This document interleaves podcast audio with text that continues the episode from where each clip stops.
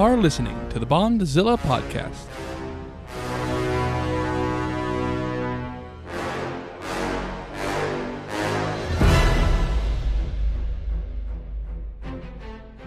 The Bondzilla podcast is normally a bi monthly analysis of two of cinema's longest running franchises, James Bond and Godzilla, but this week we give you a little bit of an extra episode. It's a review of the most recent Godzilla release 2019's Godzilla, King of the Monsters.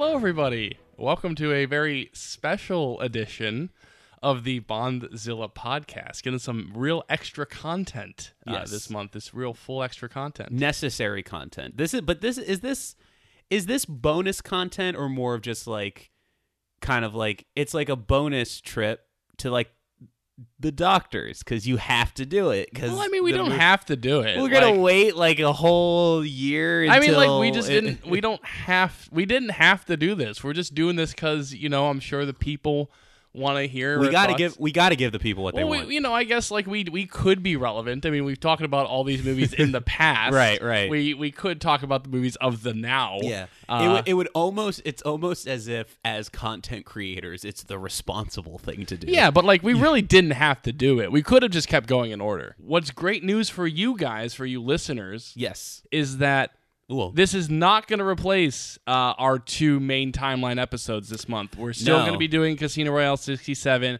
We're still going to be doing uh, Megaguirus is our next Godzilla one.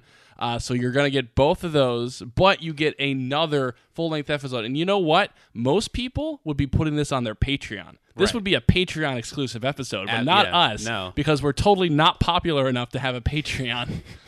Who the hell is going to pay for this shit? Um, uh, yeah, no, that what what you said. Uh, but hopefully, uh, what I'm looking forward to with this one is, as you said, it is our first recent release. Uh, so therefore, the the internet being what it is, uh, may be a little bit more uh, uh, timely, Yeah. so that people may jump onto this episode. So. For those of you who may find this episode via because that's how sometimes a lot of people hop onto episodes. Like Yeah. big movie comes out and then they find like the podcast. So if you are one of those people who find the podcast uh, with this uh, recent release and you want to hear our thoughts, first of all, welcome and uh, thank you that you're giving us a shot and hopefully uh, you enjoy um, our ramblings. And if you enjoy them, you can uh, go see the plethora of other uh, ramblings that we have Yeah. on on on the show. You know, we've been getting really good reviews Yeah. on uh, on thank you for everybody uh, who has been writing writing in reviews. Um, you know, like you said, we're not a super popular thing, but ultimately. We do this uh, because we like doing it. Uh, I know I tell Nick that, and he doesn't believe me for some reason. Uh, but uh, we definitely enjoy uh, just uh, dissecting these movies, two series that we've either loved or come to love uh, from across the table, and um, it and it's great that um, anybody of any of you that are listening um, that you are enjoying it too. So thank you for thank you for that. yeah, dude. Buddha's Evil Twin and uh, Mister Extraordinaire, both great reviews on on iTunes. I just want to shout both of you guys out. Yeah, because those are- Those are very nice. He didn't. I know we say like and subscribe, leave you know, leave a comment or review. No, it means- it but, means- like, it means a lot. It means a lot. And, so thank you um, guys. and uh, yeah so uh yeah so let's let's uh let's get down to the subject at hand Let's Nick. get down to business to defeat the Huns. Th- yeah but um unfortunately the huns are not just some you know people that you know you can uh, squash a mountain on uh that's a mulan reference Yeah. uh in this case our uh our villain of choice is a fierce uh, three-headed uh, dragon in the form Mm. of great uh, American special effects uh, as he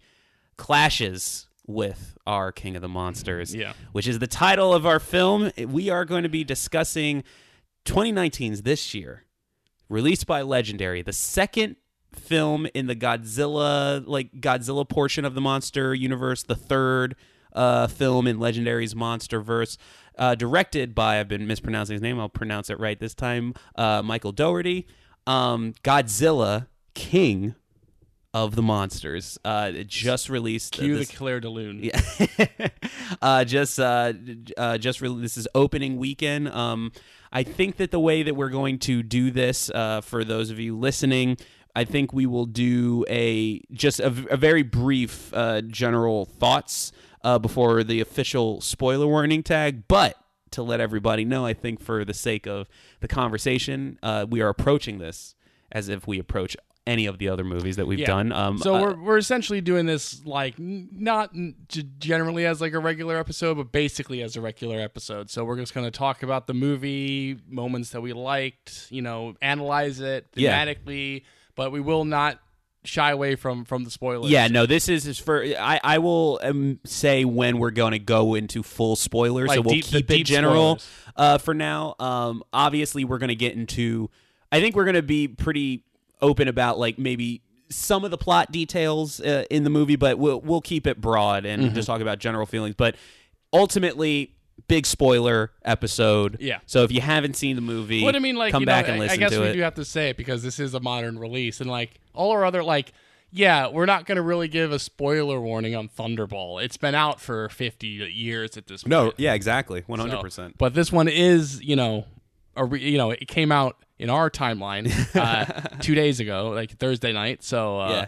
or actually, well, really last night, but Saturday two nights ago. You know, the whole, the whole thing about recording podcasts is that you know, time wise, can be really really weird. Yeah. Um, but uh, yeah, so definitely spoilers ahead. So if you have not seen it yet and you want to support the Bondzilla podcast, you know, skip it to the end so it like counts the play, and then That's even more nefarious. I didn't even think about that. I just like, and dude, then you can come and then you can listen to it again, again and it'll give us Right. another play. Well, you're you're really you're really cheating the system there. Mm-hmm. It seems. So Godzilla, so Godzilla, King of the Monsters. Um, so walking out of it initially, just a great time with the movie. It's it's it's it's so much it's so much fun just on that level of being a movie. As a Godzilla fan, uh, I ultimately when people have been asking me what I thought about it, and I my answer has kind of always been the same.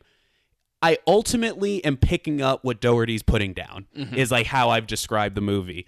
I've seen it twice.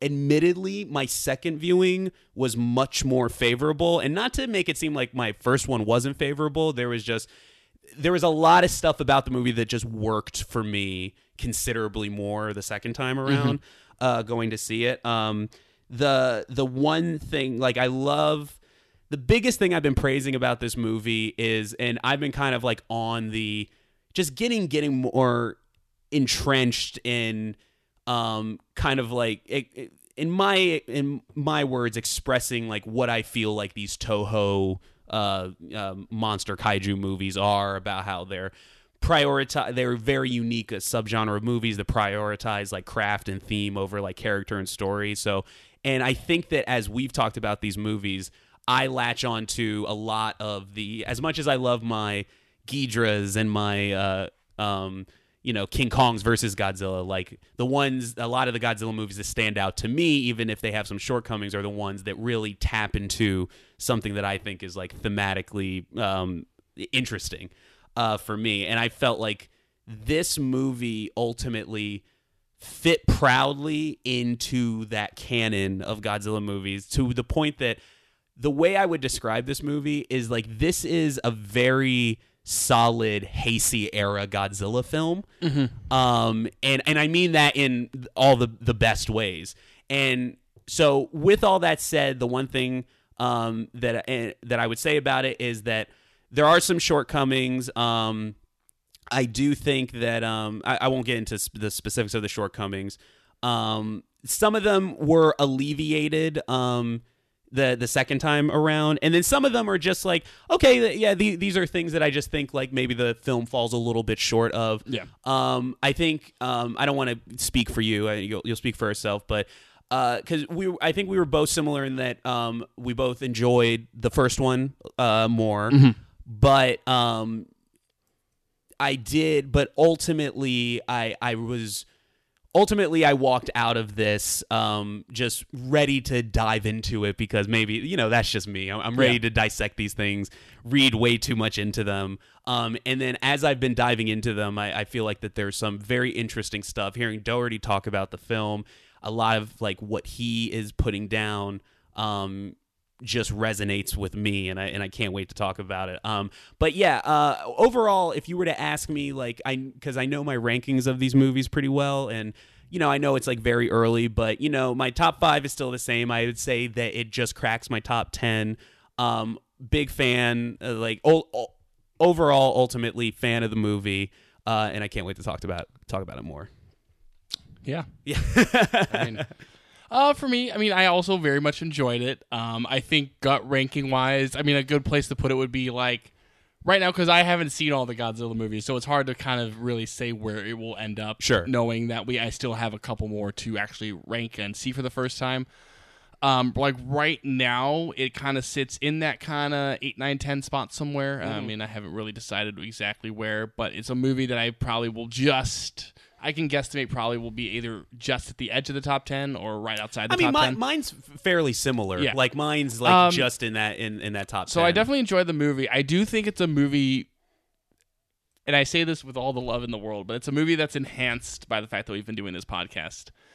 Um, because there's just I I just kind of more get it oper like I like I don't think that's like as because I know how that can come off like because you kind of get into that whole like well you need to be a fan to get it Yeah. and.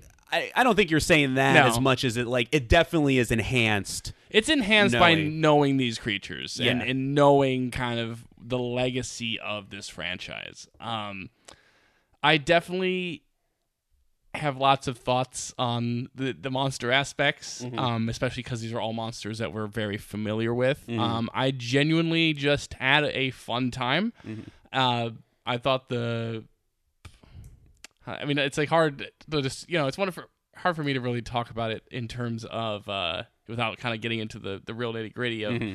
of it. But I think thematically, it's very strong. Uh, I do I do think that some of the criticisms people have been lobbing at it are valid. I think most of them feel a little bit harsh for what the movie is. Um, I but I, I generally agree with you in that if if if uh, 2014 really kind of captures that like early Showa era um, feeling of like you know 54 and like what what Rage Again tries to do. Um, this one definitely fits in more of like that kind of mid Heisei era. Like fit would fit right alongside like Mecha Godzilla 2 or Biollante. Um, Yeah, to it- to me, like this would be if if if this was a Heisei in the Heisei film, this would be for me like a favorable, uh, like one of the more favorable Yeah, no, it, it in would the top be three it, it, films. it would be up there in, in the Yeah. Heisei films for sure. Um, definitely like is above. which is good because like that, you know, that's that's as Godzilla fans. That's pretty good praise, only because like that is maybe I think like the best era of uh at least for me, it's like one of the the more famous uh, best eras. Mm-hmm. And of- I and I think that like it, it- it's comparable in a lot of ways. It's comparable in the monster action, how the monsters are treated thematically, and even how the human characters function. Is even how the plot structured is in- in very, Heisei. Yeah, it's it's all very Heisei era. Um, I do want to I do want to echo a sentiment that you said because I think I would pretty much say the same thing where um I again while I ultimately and again with a second thing like I I'm a I'm a big fan of the movie and I really like it and your mileage will vary on certain aspects that Mm-hmm. we'll talk about um I'm not going to attack anybody because I get the criticisms. I, I, understand It's them. a movie that I watch and I understand how you could not like it. Yeah. like you know, there are some movies where it's like I enjoy it so much that I'm like, how could you not? Li-? You know, you you kind of get into that mindset. But this is a movie when I really like reflect on it. It's like I like this. It's really kind of captures a lot of that stuff that I love about Mm-hmm. Godzilla and like what we've enjoyed in the franchise so far. But it like if you were coming out this at it's an outside observer, and again, it's not to say that you need to watch these films because I think you can enjoy this movie without having you, you know just having seen 2014. I think Yeah. I think this movie does a lot that will still make you enjoyable. But I can understand if you don't. But Like, I, also, I, I, I do understand. But it's that. interesting because they're again, and not to get too deep into the in the weeds on this, but the reception of this this has been interesting because there have been a varied uh, reaction for maybe people who are not as initiated in, into this movie. Like I, I think, but I, I will say like, and again, echoing what you said, I am with you. Like I get it, I understand it. Um, and again, it's more for me. Your mileage may vary on the certain things. I do think that the criticisms being laid at it are very harsh. I think that Um, and I think that to the point of, I do think it, it misrepresents the movie, some of it. Yeah. Um, I, I do think it's one of those things, like, especially watching it. I, I saw it again, and the buddy I always saw it with, like, uh, who was favorable towards it, did feel like, I mean, it's like, You can say even that- even if you don't, because he g- could understand like if you. Oh yeah, so our buddy Patrick. Sorry, oh you We've meant his mentioned name, him yeah. on the podcast multiple I, times. well, I wasn't trying to be coy. I just didn't mention his name. But it, it was. Well, I don't want to speak for him either. Like, Yeah. I don't want to dox him. I don't want to dox his brain, his thoughts. But I, we were both. I will put it this way: we were both on the same page that like. Like I, I guess we could understand critically, but ultimately, like we just didn't get like why this would make people so mad. Like you know what I mean? Mm. Yeah. At least I, I just thought like, Like, you- yeah, I think that's really the case though in terms of why the criticisms feel harsh. Because I can understand having criticisms against this movie, but there is that feeling that some of those criticisms are just like their people are just laying on, laying, yeah. laying on the thickness of that that hatred Yeah. for it, or or the kind of that sort of anger towards it, and it just doesn't feel like it's a movie that deserves that type And of I- ire. and it I just kinda- determines like more so like just kind of that calmer analysis. Yeah, and I kind of um, have, and I mean, there have been great like reviews and anal- analyses on them, and one of them being my favorite that more or less echoes my sentiments uh, of it. Um, but I also think is like a good like what I like to see as analysis of a movie. It's on um, it's on Roger E- RogerEbert.com, the Matt Zoller Seitz uh, uh, review of it. I, I reposted it on my um, my own Twitter. Uh, but you know that that's the kind of like measured kind of like criticism. I'm just kind of like shouting out like if anybody wants to have a good read on, on the movie.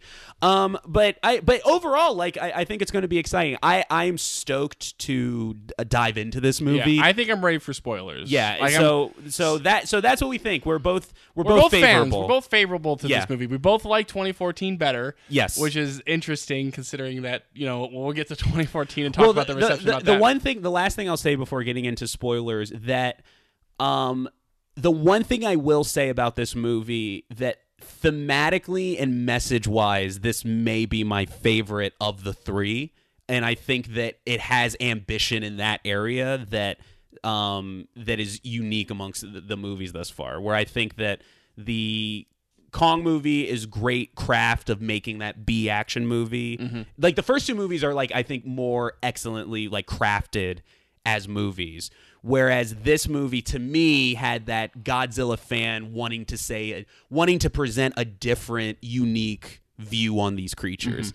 And I think that that went a long way for me. So so that's where we are with the movie. Uh, it, we are at the 25 minute mark.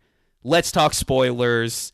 Where where where do we start? Where do we start from here? Should like Nick? Do do we mention that like oh man? Let, let's just lay down all the spoilers. Do we talk about how like you know Godzilla gets dropped from the atmosphere at one point? Do we talk about dude? Ghidorah is an alien.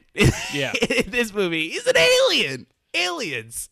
Like, well, oh, oh my god. So where do we start? I guess like as we start with like every movie, uh, all the movies we talk about, we should talk about the plot. yeah, Um, and uh, so this movie um, takes place um, five years after the events of uh, San Francisco, the San Francisco event in the 2014 Godzilla movie. Uh, and then we follow uh, characters played by uh, Vera Farmiga and uh, Millie Bobby Brown, the Russells. Uh, Vera Farmiga playing Dr. Emma Russell, and Millie Bobby Brown playing her daughter Madison Russell.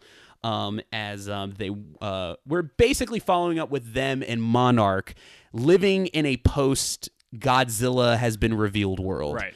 And now there's a lot of that uh, everybody knows that these titans exist. yeah, the the the tit the, the these uh what they've been dubbed are as titans. They exist. The world's like, what do we do about it? Some of the world, some a lot of the world's like, you got to destroy them. They're dangerous. Monarch wants to protect them. There's one guy in a crowd holding a sign that says "Destroy all monsters," so that's kind of cool. Um, and uh, so that's where we're at. And then what happens is that um, Dr. Emma Russell has this technology for Monarch, uh, which is dubbed the Orca, which is a way of communicating with the monsters Yes. uh, using bio oops, bioacoustics. Um, and uh, that uh, technology falls may fall into the wrong hands. or do they? Ooh. Maybe they were always in, In the the, wrong- in the wrong hands. Meanwhile, so like that's part of it. Uh, meanwhile, again, Doctor Serizawa, uh, Ken Watanabe's character Mm-hmm. uh, from 2014, come is alongside Thomas Middleditch and Sally Hawkins. Sa- Sally Hawkins Yeah. uh, are are trying to protect these these monsters. Um, and so at one point, yes, it seems like the Orca and the Russells have been kidnapped. So they go to Kyle Chandler, Yeah. who plays basically Vera Farmiga's ex-wife. I was, I was going to say he basically plays Kyle Chandler. Yes. Who gives better Kyle Chandler than Kyle Chandler? No, not, not too many more people. So basically, he's not playing like a p- cop in this one or anything like that. He's just he's, he's just kind of more a photographer or something. Well, no, he so this actually one of the things about this movie that again, and this always happens with like when you see movies the next time. When you watch movies a second time sometimes, you ever find that like oh, there's like so many plot details that I just missed Yeah. that kind of like, oh, well that paints this a lot differently. Well, especially you. huh? You yeah, it happens to you all the time. What do you mean? Oh, you're always missing plot details. What are you what, what are you trying to say? Well, just, I don't know. Will you call me dumb? no, no, no, just I, I, yeah, you're I- always like you're always like rediscovering that. yeah, no, absolutely. But no, I I know Um, I get you. There's some things where you like you just catch something and you're like, oh, that paints this in a different. So, but that was one of the things though, because they the setup of it is so like, yeah, I mean, in in all fairness, you've seen it many times before, where it's like, oh, they kidnap, they have to go get the the dad who like knows about the situation or whatever. But the one detail that I guess was kind of lost on me, and this is dumb that I didn't realize it, like. He did work for Monarch, Yes. and that he was friends with all those people. yes. So well, one, he co-created the Orca. That's he cre- well, I remember he did that, but I it didn't click in my brain that like he was part of this team and like these were all basically like his coworkers and his Yeah. friends. So kind of being more attuned to that the second time, a lot of his interactions with everybody was a lot more organic Mm-hmm. with me because like his character would like they, you know there there's a little bit of like you know you know the information dumps and like how his character reacts to other characters but it made a lot more sense where I'm like well I guess that makes sense that he's being open with like you know Sally Hawkins because they know each other Yeah. so and they and they kind of established that they were friends so anyway so yeah he go they go to uh, get because he's the only other guy that knows about the orca like how the technology how the Orca works. um Because basically, what they're trying to do. So, in in the context of the movie, what we know is that it seems like uh, the Russells, that the the Ver- uh, Emma and Madison, Yeah. have been kidnapped Yeah. by Mr. Charles Dance. Yes, uh, playing a character named, uh, I have all my notes here, Cur- uh, Colonel Alan Jonah. Alan Jonah. Uh, So first of all, Charles Dance is uh, one of our few people that have ba- made its way both in the Godzilla and Bond franchises. Yes. we should we should mention should Wh- mention. and, and which one was he? Was Oh, in? he he had a very small part in uh For Your Eyes Only as part of like the- Right. he's like part of the evil henchman that he's being chased on the that Bond they're chasing him in the ski chase. Mm-hmm. But it's a very small part. But he still made his way into both franchises. Uh, but he's basically playing an eco terrorist, and it seems like he's captured uh, Vera Farmiga and uh, Millie Bobby Brown. Mm-hmm. Um, did you know Millie Bobby Brown played Eleven? Wait, is that in that show Stranger Things? What? What? that popular show. um, but they, it seems like he's gonna he wants the Orca so that he can awaken the Titans and you know cause eco terrorism all over the world. Yeah, they, they kind of established that he is the guy who's like this. Uh, we're gonna use the Titans to bring balance to the world Yeah. and like and everything. So uh, it gets And to- he's like he's a former like British military op, so he has like you know his you know as as these movies do, he has his like his co-op, he, you know his team of military people that just like are just following him. Sure, you know his yeah, like, his yeah. own personal army essentially. yeah, yeah, And, definitely. like mercenaries and stuff like that. Yeah, he he's basically one day away from fighting John McClane. Yeah. Like like is, is what is what he is in this movie. Um or or or even uh, an, an Ethan uh, I guess eco terrorism, so that's more of an Ethan Hunt thing. Ethan right? Hunt could do it. Yeah. even Um, though Bruce Willis like Sean McClane like Godzilla like let's go let's go to San Francisco have a few laughs Yeah, big he's like- giant big, big giant monster comes down like he, he like hides behind a rock when like Ghidorah shoots a lightning bolt at him. He's like, I was supposed to be on vacation. anyway okay we're, we're getting off track Um, but So, yeah, so they're so they're chasing after him, and then ultimately their plan. Uh, we should just hop right into it. Is that they want to begin a mass awakening? Uh, because another thing we find out is that Monarch, in the meantime, while pleading the case for these, uh, as Sarazat would say, not monsters, these animals, is that they have located more than 17 different types, just, just worldwide kaiju over the world. We also get one of many hints to uh, Kong being one of the titans uh, from Kong Skull Island. And um, so Monarch has located all these monsters, and Charles Dance is uh, going to release one monster and create a mass awakening that, uh, in the context of the film, I guess feels like will bring balance uh, to, the, the world. Uh, and uh, he will be doing that by awakening none other than Monster Zero. That was like when we first like time they say that. Amazing, Yeah. like amazing that they use the Monster Zero term. great. Like I gotta say, like and we'll get into this with some of the other things. Very, very smart. I think I thought smart uses of like bringing like we're gonna. This is how we're gonna use Reference this it, name. like, yeah. This is how we're gonna introduce like this aspect of the character, and that this is how it plays into the story. Yeah. Mm-hmm. Very, very. I, I thought But smartly like done. like Monster Zero, because if for those of you who have been listening to the podcast, you'll know that Who is Monster Zero? Nick? Monster Zero comes from a not great film called Invasion of Astro Monster. Yeah, great aliens, not great film. Yeah.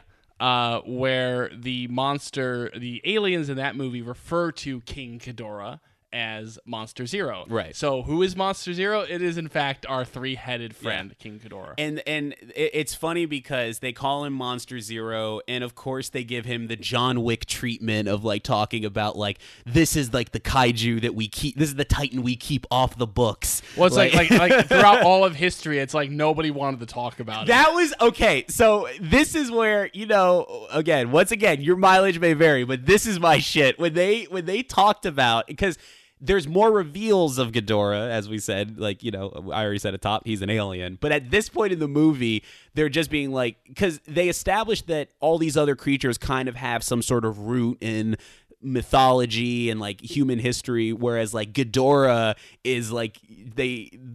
Yeah, you're right. There's just like hints throughout, like kind of whispers and hints throughout like history. but there's no real tangible proof because as they say in the movie that history was just was just too afraid of him that they Yeah. did never wanted to talk about him and, that's why there was And no there's also another reason that we may talk about a little bit later. Yeah. like why maybe he's not really part of that human history. oh yeah aspect. absolutely um, Um. so, So, then the, so yeah. So they basically they've Monster Zero is frozen in the Antarctic, Mhm. and so they come up with this plan to like okay they track Godzilla because Mm-hmm. they feel like okay oh Godzilla feels threatened by something Mm-hmm. so oh it must be monster you know it must be this thing they're looking for because Monarch has been keeping tabs on Godzilla this Right. whole time they say they can't find him but they they can essentially they're Mm-hmm. Yes. just keeping it hidden Yeah. Um, Um, but uh, and then they go to um, the Antarctic. Yeah. And more plot revelations happen. The big plot revelation in this movie is that uh, Vera Farmiga, uh, uh, you know, uh, Dr. Russell, Yeah. is uh, is our is our you know kind of our bad of the movie. Or she was or she was in on the she was, kidnapping. she was in on the kidnapping. It was her, James. yeah. it's true. It was her. It was her. But uh, it was her the whole time. It was her idea, and that ultimately she has this plan, and it's actually in the trailer. So it's like we always, and I mentioned this in the pre-show. Like Yeah. we kind of knew. We kind of knew it's like, and we but we even said that's like she would be like the villain, but maybe not really the Yeah, villain. I mean, but I- like you know, but but kind of like the bad guy. Yeah, I have to be honest. Like they, they, I didn't know how it was gonna play. I didn't know if it mm-hmm. was like she falls in line and this is what she wants to do. I didn't know it was gonna be a full fledged like she orchestrated the whole thing and Millie Bobby Brown was in on it, um, and, and things like that. And uh, essentially, her plan is uh, getting uh, back is uh, reintroducing elements to the Godzilla franchise of being uh, more about the thematics of uh, you know uh, our effects on the world and her basic idea. She's uh, she essentially uh, starts the Thanos project, Yeah. where uh, you know humans are shitty and um, you know people Basic- have ruined the planet, like- and that this this uh, worldwide event of bringing the Titans back to the top of the food chain will bring the world back on track. Yeah, it'll it'll balance it out, and her whole thing is that they're not going to make humans extinct. It will only make humans stronger as the Earth gets stronger, as the true kings of this world Yeah. uh, come back to uh, their rightful throne essentially because the whole kind of like uh, thematic through line of the movie or like the, the in terms of the goals of what everybody is kind of like arguing for is that these things are just a part of nature and then we're just reestablish reestablishing the hierarchy Mm-hmm. of everything and we're all going to like live in coexistence and that's going to uh and she also has the tangible proof that like l- like life has re- like plant life has returned to Las Vegas and San Francisco which Mm-hmm. were destroyed and basically the, the the theory is that the radiation that comes off these titans regenerates the earth Right. naturally so essentially it'll fix those world's problems of pollution and Mm-hmm. overpopulation while you know creating a better world for those who will you know survive And uh, also, one last plot detail before we talk about things a little bit uh, more specifically is that the movie itself opens up uh, with a flashback to the San Francisco event in 2014.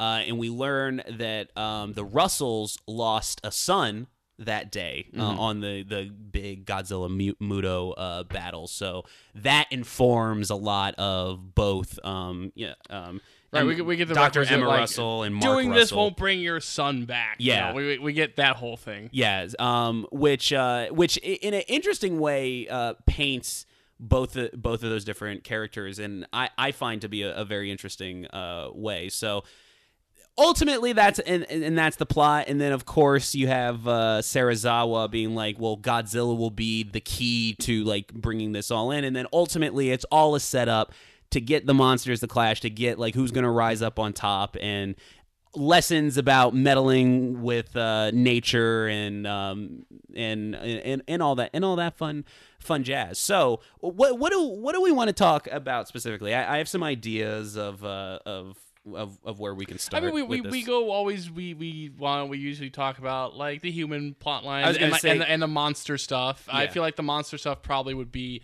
a better ender. Yeah, um, yeah. So we could talk about the human stuff. Yeah. uh, first and just kind of get into general stuff about that. Um. So. Um. Actually, you're right because like because this, I, would this also is a good say, point because I'd also say that bec- I also think because generally speaking, when we talked about the criticisms that have been lobbied against this movie, Mm-hmm. much of it has to do with people's reaction to this human plot line Mm-hmm. and the interest or lack of interest in it. And so I think it's, and we both agree in a sense that the criticism against that human plot line is sort of harsh. So I think it would be best for us to kind of get that out of the way and kind of dissect it and talk about why we why we think it's not as awful as people are saying it is. Yeah, I mean, listen, I, I'm more favorable to it. Um, I have found, and I thought about this last night. One of the issues that I have is not necessarily. It, I, I don't think the problem is necessarily with the human characters as much as it has to do with the plotting of the movie. Um, and that, and I get it. My point of view on all these things are as like the the human characters in these movies. Really ultimately and this is why this may not be everybody's genre and, and i'm not even saying like you have to like it. It's valid if you don't like it but the humans function as the stitching together. They're either the stitching together of the monster stuff or the ex- or being pieces of expression of what the story Yeah. is. So i get why and what happens in this movie is that there's certain times i don't think this is with everybody but there's certain times where the movie has maybe one too many scenes of a certain plot element and then when that happens you find out that the characters are basically just kind of like saying the stuff that you already know Yeah. and then then you kind of realize that they're they're not delving too much deeper than what you already know it didn't become a deal breaker for me but if i have to be objective about it i would say like that's Yeah, more what it is. I, I think it, it. I think I would agree. It's very much more like the repetition of mm-hmm. those beats as opposed to the actual characters. Yeah. Because like I kind of joked right after the movie, like Millie Bobby Brown, she cries a lot about her you know parents, and it's like again. I think the there's there's solid elements of that plot line there, but it's mm-hmm. like every time you cut back to her being upset at the situation, Yeah. it just seems like it's the exact same scene. And it's kind of the similar things with like you know, um, See, my thing was like, and I I don't have a problem with it. Like a lot of uh, like criticisms has been laid at Charles Dance, and uh, for me, for a movie like this, like he's playing Charles Dance. He's playing Yeah. like just like a like I get it, generic villain, but he's a good actor, and I think he works with what he has, and I like like his limited role in it. Um, there's, eh, but again, and it doesn't have anything to do with him.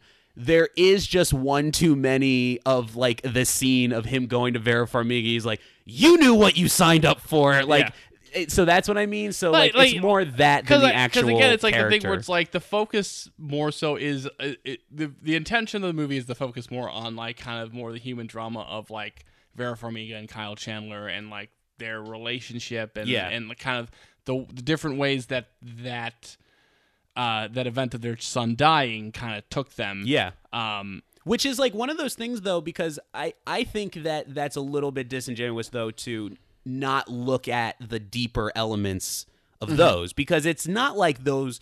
And, and I'll get into like what I find so compelling about those characters, but it's not nothing. No, it's not. Yeah. I, and I think that's what the case is. I do think that the repetition of a lot of those beats, I think, tricks you into thinking that there is no death. Now, it's not as deep as they could go with those characters. No, it's all arch. it's all you know. It's all kind of the you know. But I do think that there's stuff interesting there. And really, when I was watching this movie, like none of those characters lost me. You know what I mean? Yeah. Like none of those characters. Like I wasn't necessarily like as into them as I was to the monster action. I can admit that as much. Mm-hmm. But that's also something that, again, is usually the case with these movies. Like this human plotline and the way that it goes is no worse than the stuff in like you know, like I said, like uh, Mechagodzilla two or Space Godzilla, maybe Space Godzilla. Uh, Yeah, It's yeah, a- yeah. it's a little but bit like in any of those ha- Heisei films. it's, it's I mean, real- but it's all- really no, it's no worse than what's in Biollante. Yeah. It really isn't. But any, I, I any would, worse. I would honestly say that like if we're really being like like objective about it, if you want to be objective, like these American movies, like like let's just take these two legendary movies, have put a little bit more effort into trying to make these storylines Yeah. work and interact with them. Oh yeah, like So, there like, was- let's be real. it was about also that. A, was I mean that human plotline stuff was also a criticism of 2014, and I know you and I disagree on that. I really genuinely enjoy the human stuff in in 2014. Yeah, yeah. and that's what makes that movie so strong for me. I'm glad you brought up 2014 because the one thing I will say, and you're spot on, I, I agree with that sentiment. Um, but the one thing I will say for a movie that I do love, that I do think an element that this movie does a little bit better with its characters is I think that this movie at least has a little bit more personality and color with its characters where you're right like none of the characters really lose you in much in the vein of like a movie like this you have like a gang of characters Yeah. like you have your funny scientist you have like your kind of like uh like a decent soldier guy and then you have like the parents and then you have like the the wiser of the characters and because the one thing I will say about 2014 Godzilla why I like the human drama and stuff it, it, it is pretty humorless in how much personality that there is with its character. Because the real big ones are maybe Bryan Cranston, but that's because he just is acting really, you know what? He's just like really just going for And it. he's kind of like you know he kind of is presented as insane, and there's that kind of humor. You know, there's always that kind of weird little Right. humor about like oh someone seems insane, but then they're actually and the sane one. I and and again, I'm coming at this from I like all the human stuff in it, but to be fair, there is a sense of, and that's why I like this movie that there there wasn't a sense in that movie everybody was just super serious the whole time like it's just everybody is just super like we're the military and this is all grim and serious and stuff and it works but i will say that i It- did appreciate this time around having a more like color because it, it, it, It they fit- it- felt like it felt like a diverse group of different personalities and characters it really does fit with our like that comparison I had at the beginning. Like 2014 is very much like 54, where it is very much like you know little maybe little bits and you know 54 has like very same thing. It's very serious. It's a very serious take on that stuff. Whereas the Heisei films do have a little bit more of that personality when you like look at stuff like Moth, you know, the Mm-hmm. 92 Mothra and you know Ghidorah with the Spielberg line and stuff like that. Yeah. and I feel like that's that just makes this movie fit again into that Heisei era type of deal And- a little bit more. and, and and it's one of the things where it's like you know and, and i'm glad that they went like i i overall just didn't have like that issue with the players we were following Yeah, I mean, I. I do think there were points just like sometimes there were things where maybe like I could, you know, use like a dialogue tweak here and there to like really kind of up those personalities a little bit because sometimes some of that humor, as much as it was fun to see like Bradley Whitford uh, be just kind of hmm out there and just kind of being like kind of the sassy like you know drunk but not drunk type of type of guy. So that was the thing about because you had mentioned that there was a you had heard that there was a Rick and Morty influence on Yeah. this movie, and you were absolutely right. Mhm. Uh, I'm assuming you know about this. uh, Yeah, already, nah, I looked into it more. Yeah. that Dougherty had said that uh, uh, Brad Whitford's character was uh, was more akin to a Rick and Morty type. So like Brad Woodford was kind of playing as like you know he's like a drunk Rick. Yeah. and and um, But but it's just like there's some stuff where it's like as much as that's fun, like there could have been a little bit more. Like I feel like a little more specificity sometimes with that stuff. It seemed like a very lot of broad humor, which isn't bad, but I just feel like I, I I gotta be honest. I really liked that character. No, I did too. because I thought that that was a mu- because I I, I thought it was very. Ref- I mean, like once you mentioned it, I did think it was very refreshing because you don't have a character like that in 2014. You're absolutely right. yeah and I think that that does bring like the level of the type of it. It just kind of adds to what the type of monster action they're going for in this movie. Mhm. Whereas I feel like again, like And I, but I also didn't feel like I didn't feel like it was too much. Like I, I kind of get it. Like, and again, like maybe not every joke lands for you, but I thought it was. I thought every bit of like lightheartedness in this movie was very um harmless. Yeah. I thought. It, no, nothing. There's nothing that you know detracts. But yeah, also that's also you and me. Like we're usually like Yeah, I not mean, that that point thing. But there was he- never, a, there was never a point where it's like okay, like let's get serious for a moment because that's not the type of movie it is. First of all, Mm-hmm. but like I like I said, like maybe like a little bit more like depth to that humor. Like a little bit. I, I like. I would like to go actually a little bit more of that humor, a little bit deeper into it. mm. Um. Yeah, but I- I- but I do think that it works for the movie. Yeah, and it, it's like, and it's more like he, he has a couple jokes, but more of it is just like how he like carries himself because they Mm-hmm. No, never, no, his like his presence, Yeah, and, and- and his personality. I did hear like there is a valid criticism, I think, and I don't know how much I subscribe to it, but I do understand the point where it is funny that American films like this, that tackle properties like this, do find the need to have that audience surrogate character, like the one who's like snarky about everything. Yeah. And it's an interesting kind of thing because I'm like, yeah, I guess like because you really wouldn't have that type of character in like a lot of the Toho films. Right. Like there's nobody. But again, I he never really struck that character never struck me as like falling into making fun of what was going on. No, like it was just more of like they were like open up the shields and then he'd be like he's like oh what do you want to do invite him in for a beer? Like it's like just more of like being snarky Yeah. and but i didn't feel like it was no, like no, a I, I, I didn't feel that. He had though one of my favorite like both times I've giggled way too much at this line is at the end when he's just like there like somebody's like man does Godzilla look bigger to you? And he's like man Serizawa got that lizard juiced. Like that was the line where I cannot not laugh at that uh, when that happens. And it's funny because like uh, Thomas Middleditch is not very Middleditchy in this no, movie. that was really the one. Like I thought that I thought that really they could have done more with with Middleditch in this movie because he, he just he does. Of all the characters, he's the one that feels like if you like quietly like erased him from the movie, like there's really not much you would miss with him. He's just kind of he just becomes part of that Yeah, group. um, like I I don't disagree. Like I wouldn't fight you on that point, but I just found myself when watching the movie like I just I mean, and like I said, it's one of those things where I don't think like, oh, you need to take him out. Like I'm not saying that. I think he's still for what he's given, Mm-hmm. he does a good job with it.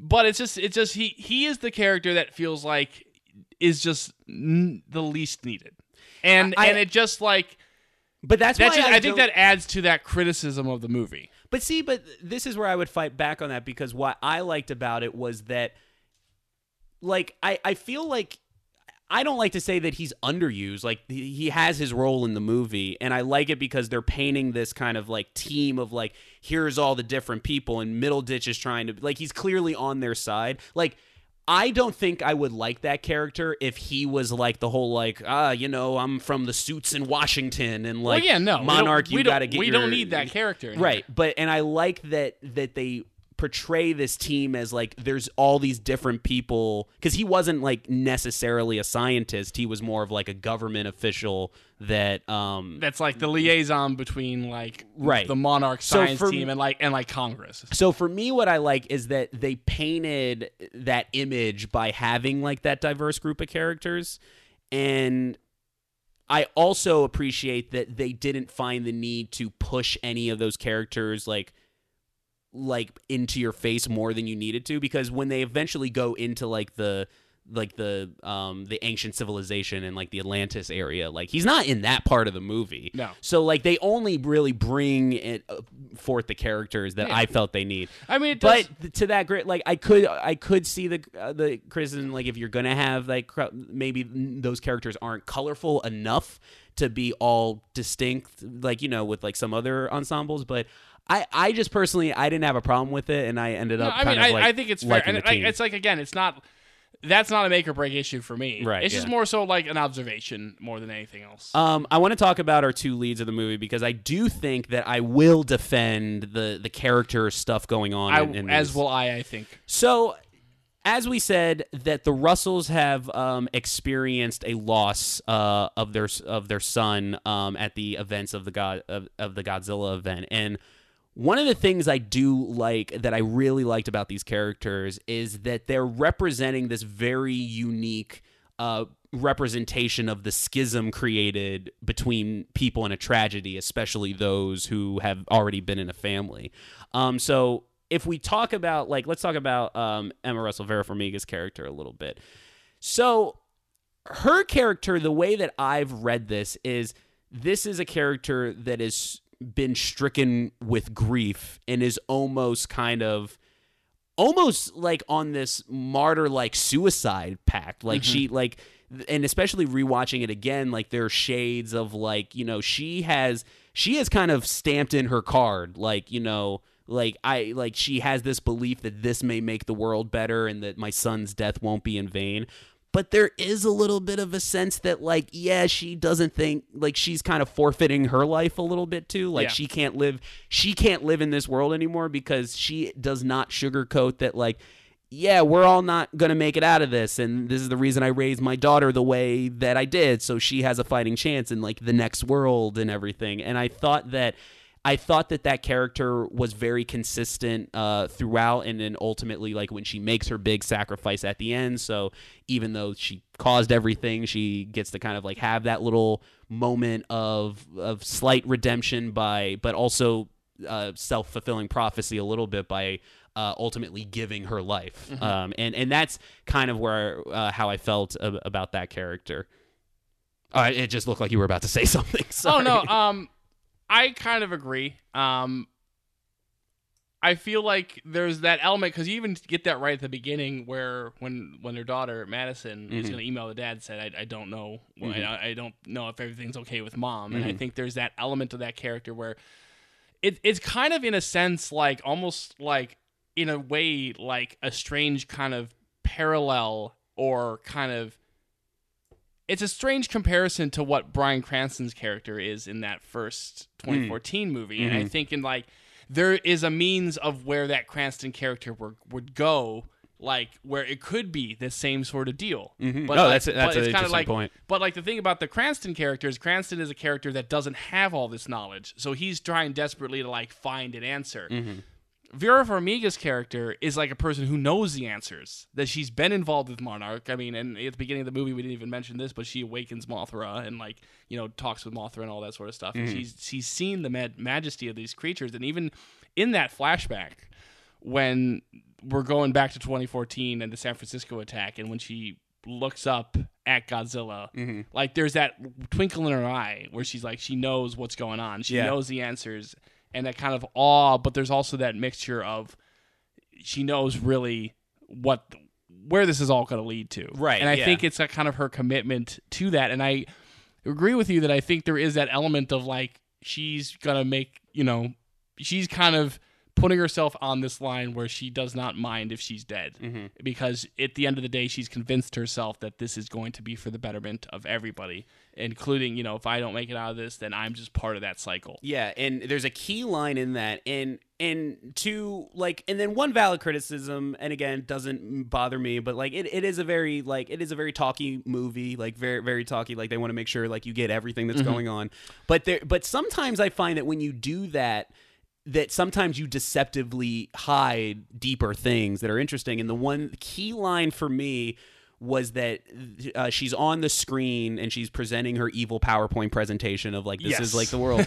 Um, her her her uh, like her uh, sophomore year of college video about how how the earth is is doomed yeah. Um, Oh no! Well, you know what it is? It's her. It's her uh, Mandarin video. It's her. Yes, little, it is, It's, yeah. a little. It's a little Mandarin from Iron Man three video. and That's they they didn't see it coming. No, they did Um, not.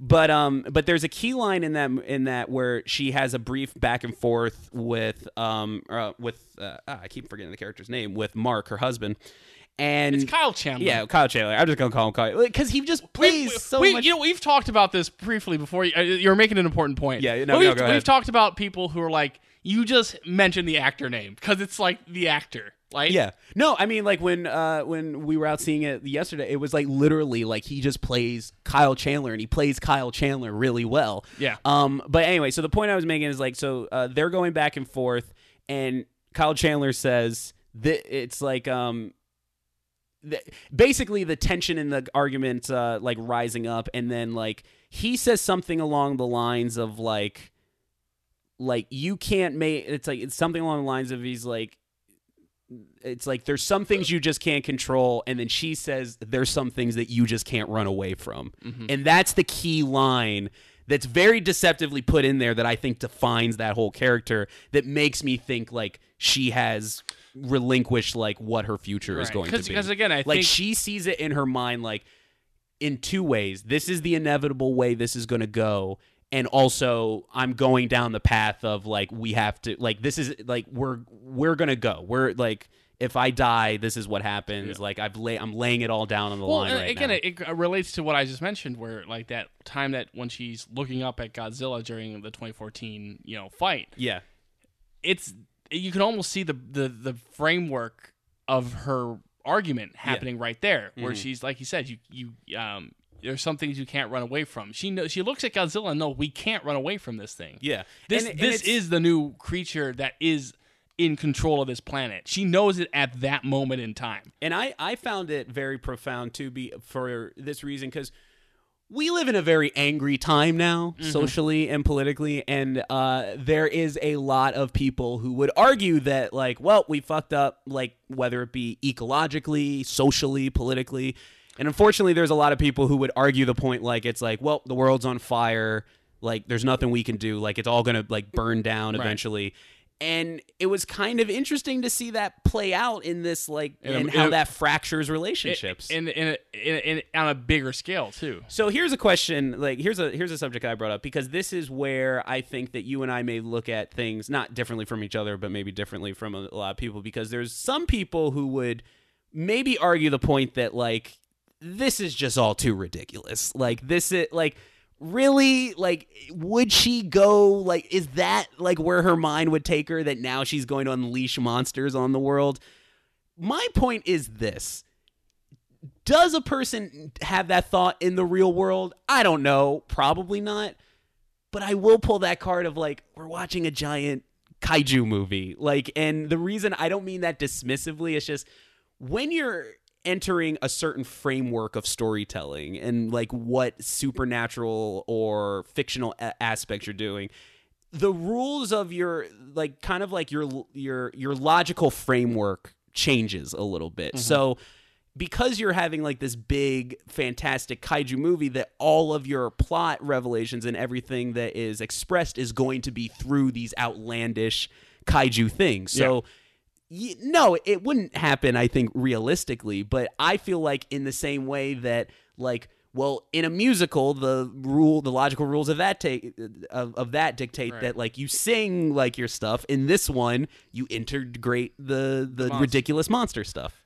I also would say two points to that. One, I think there the the tried and true cliche of you're never the only one that thinks something i think applies here i'm sure there is someone Uh-huh. somewhere in this world who in those set of circumstances would get to that would want to unleash the monster Okay, all right, fair Two, enough. Yeah, yeah, yeah. we also live in a world where there were multiple articles about how Thanos was right and he should have done the snap and we should kill 50% of the universe. And there were serious articles about That's this. actually funny that like not that long ago people were saying like this exact thing is the right thing to do. Yeah.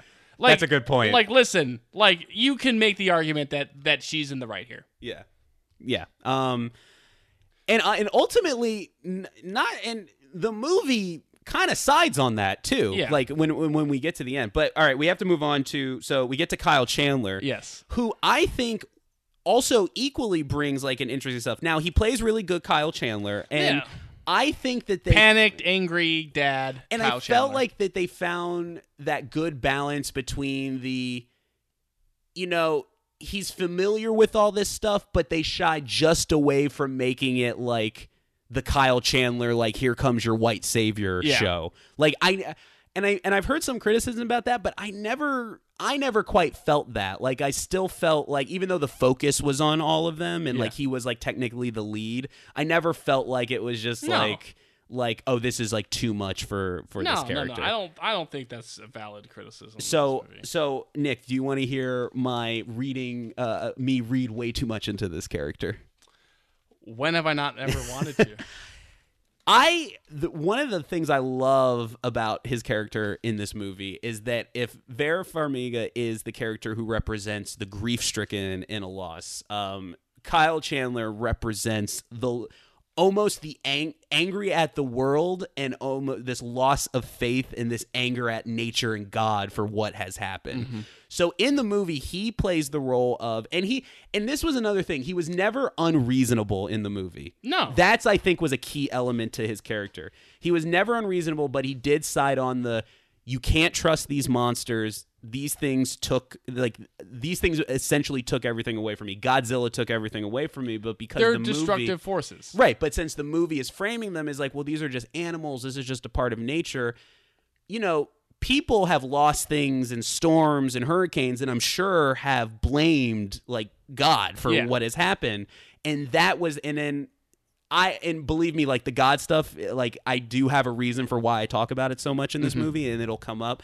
But there was that sense of like, here is a character who's just so like the world took something from me and even though he was never unreasonable that always painted i felt like a lot of his actions and what and uh, what his whole arc is is that he had to come into that you know that forgiveness and like he had to understand that like this is just nature and it's not like a person it's not a personal thing. It's just like it's a loss that happened and that these creatures who represent that are ultimately what brings him back on board that he has like this intimate moment with Godzilla and that the when at the all is lost moment in the movie what is the thing that brings back that beacon of hope? It is our queen of the monsters Mothra angelically coming from the skies, almost from the heavens, representing this angel who is bringing the hope uh, that they need and inspires him to lead the charge Well, to revive yeah. the thing that he used And to hate. to add to that, I think that's also a key part of why it's important that Kyle Chandler's character was a former person of Monarch. Yes. Like because what that represents is like what he's done since then. He's just basically become just like a photographer. Like he's still like studying nature, but he's kind of gone back to being like a smaller scale. Like when we meet him in the movie, he's taking picture of wolves. Mhm, yeah. uh, you know, in Colorado somewhere. Um, but I think like that first scene when he's, you know, uh, first on the uh, the big underwater ship that they have. Mm-hmm. Um, Which, by the way, like that's another thing you gotta love about this movie. It's got underwater layers. Oh, it's- it's got super that's jets. uh, that's another thing that makes it very Heisei, by Yes, the way. yeah. um, is like all the underwater stuff, like what they call the Argo or the Arco or whatever it was. Like, Uh, yeah, I, I, for, I forget what it was called. Listen, all I know is like, even though I know it's like modeled after a stealth bomber, it was awesome to see a super jet. Yeah. like there was just something so at home about. Yeah. and uh, and then Pa- Patrick also made this point about how like he we do love how the legendary movies ultimately have no qualms of like if we're going to introduce something like we're not we're going to be unapologetic Yeah. about it. Super jet, here you go. But anyways, um, but there's that first moment where like he's having that argument like immediately where it's like why we like you know we do got to kill him. Like he's having that argument where they're like talking about like you know we got to save my wife and my daughter. Mhm. but like it, gets into the arguments where like well, what we have to kill them. Like you take that shot if you have to. But then in that immediate you know moment they come across godzilla Mhm. and everybody you know everybody's get, get, get your you know guns ready and everything like that. And it's kyle chandler who has that moments like you know you know hold your fire like you know put your guns down essentially Right. Yeah. and I think it's that moment of like going into kind of the religious and the godly nature of things. It's kind of like that that moment where you know that Kyle Chandler at the end of the day he he was someone in Monarch who who worked in relation to these creatures and and worked to you know learn more about these creatures at some point.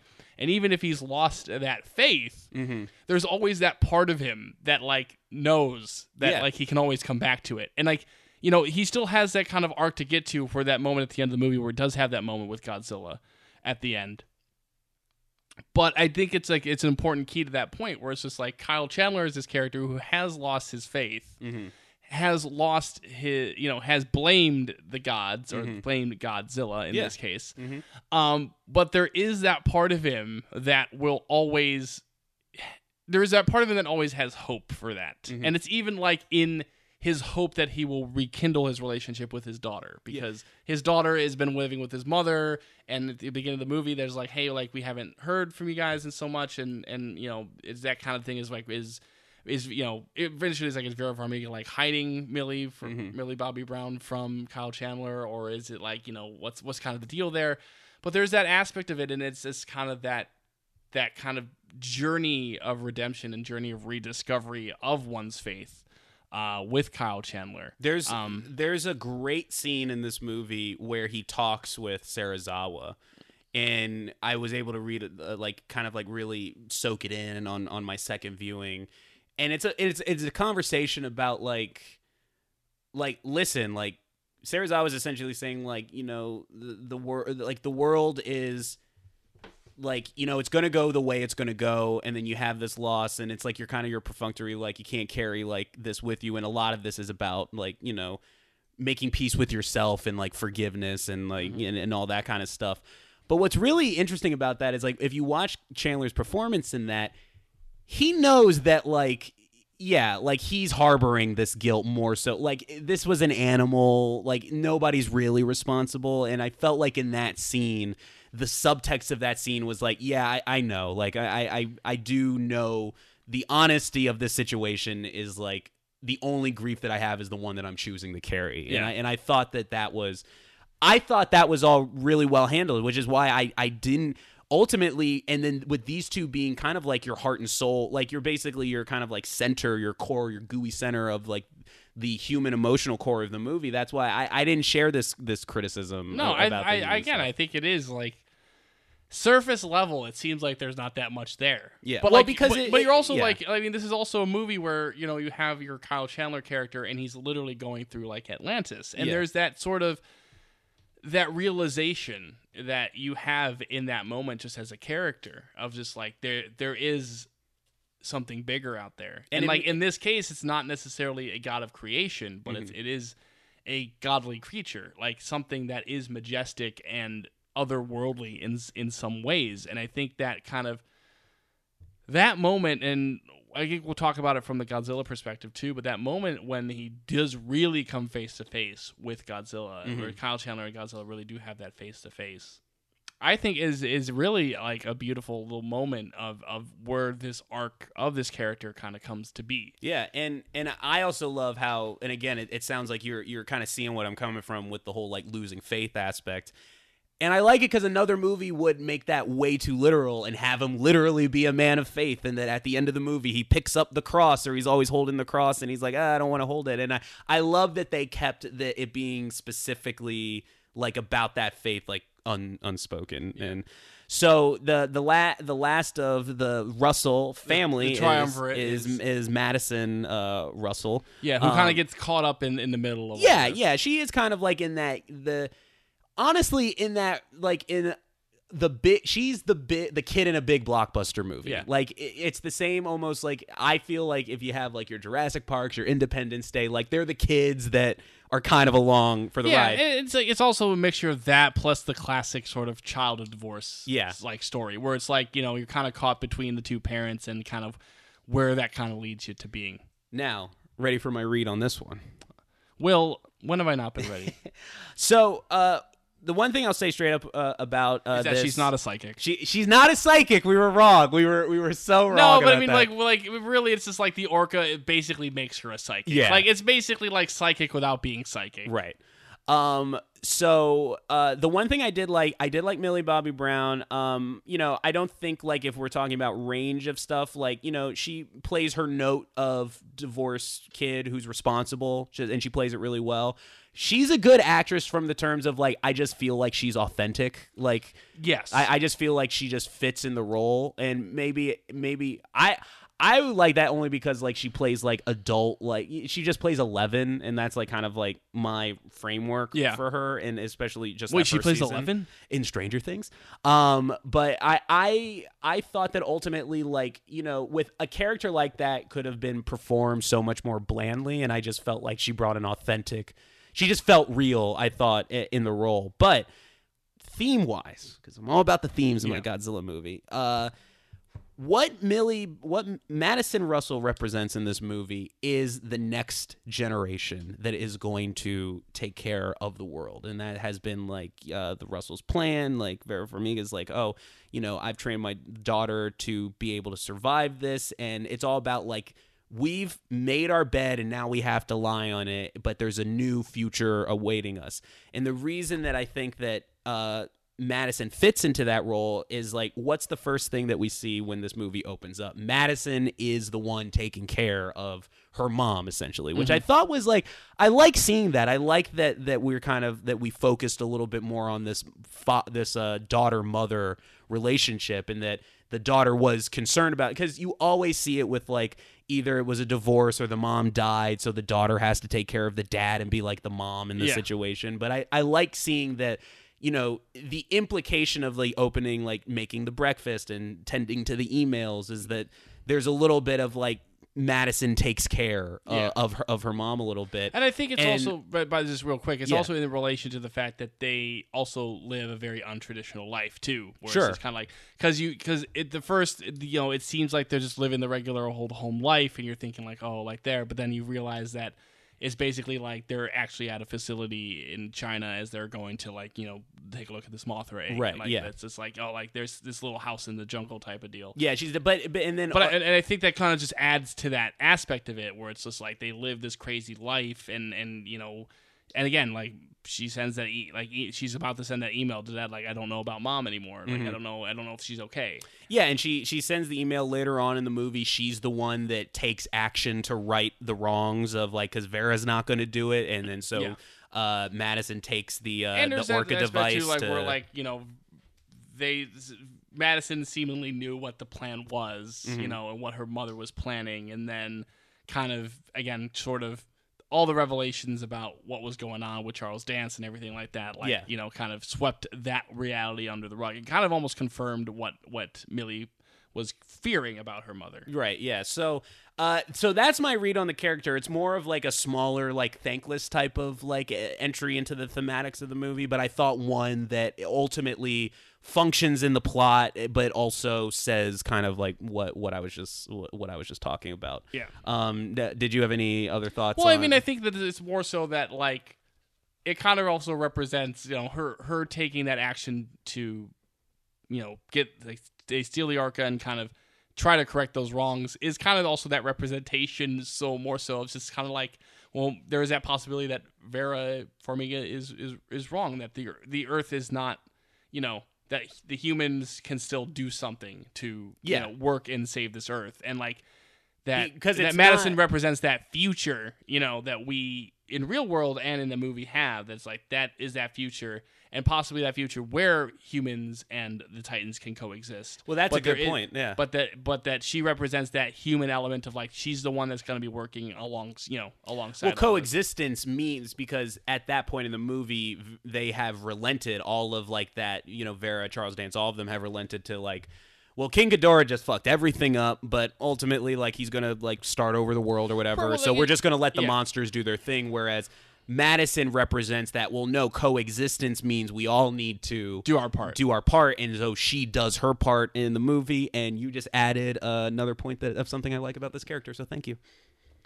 Um, but yeah, and uh, I thought Millie Bobby Brown was Yeah. good. Um, you know, I know people get upset when you put a character like this and they're and they don't get like all like the big incredible acting chops out of them. no, But whatever. we've been talking about these human characters for a while. Yeah. and I it's kind of getting to part, but I know. I know you're chomping at the bit to talk about Dr. Serizawa. In Yes. I, I know, like that's really what you're leading up to. Um, and I will. Uh, and it, just real, real briefly. Um, I, I think, I, I, I, again, painting the. They don't do too much with them. They could they have done more? Yes, but if we're painting like all the different types of characters, which is what I like, I had fun with like the little bit that we had of O'Shea Jackson in it. I thought he does very good, like, like charming enough, like, Yeah, like the- military guy. the military stuff is very much like your base, like even more so than other stuff in this movie. It's your base requisite. Like the military is involved, and like you know, there's kind of like we're gonna we're gonna fight them. Oh no, we're gonna help out. Like you know, you know, well, he but- also, but I, I just thought But- like but- he was just it- like a nice presence. you know, yeah. Yeah, again, it's like it's I always say like again, the role itself and the character doesn't need to be deep. Just get an actor who can effectively Yeah. play the role, which is where I fit on this character. He had a great line though where somebody's like, "Oh, where um what did they say? They're like, "Why didn't this kill him? That like that that should have killed Ghidorah." And he's like, I don't know, but maybe it has something to do with that he just grew an extra head. Yeah. like so that was funny.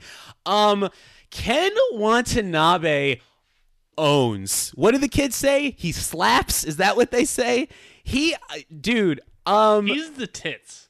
he is great in this movie. Like legitimately great, I think. And I think he's good even though we make fun of him a lot in 14, but man has that like character just elevate like this is one of my favorite Godzilla characters now, I think just like human characters. Yeah. And he and it's not only because he is in the, the center he's in the center of my favorite scene in this movie and he plays it so well but i just thought his whole presence in the movie was great. I thought if any character got tone wise how to play in a movie like this he is the guy.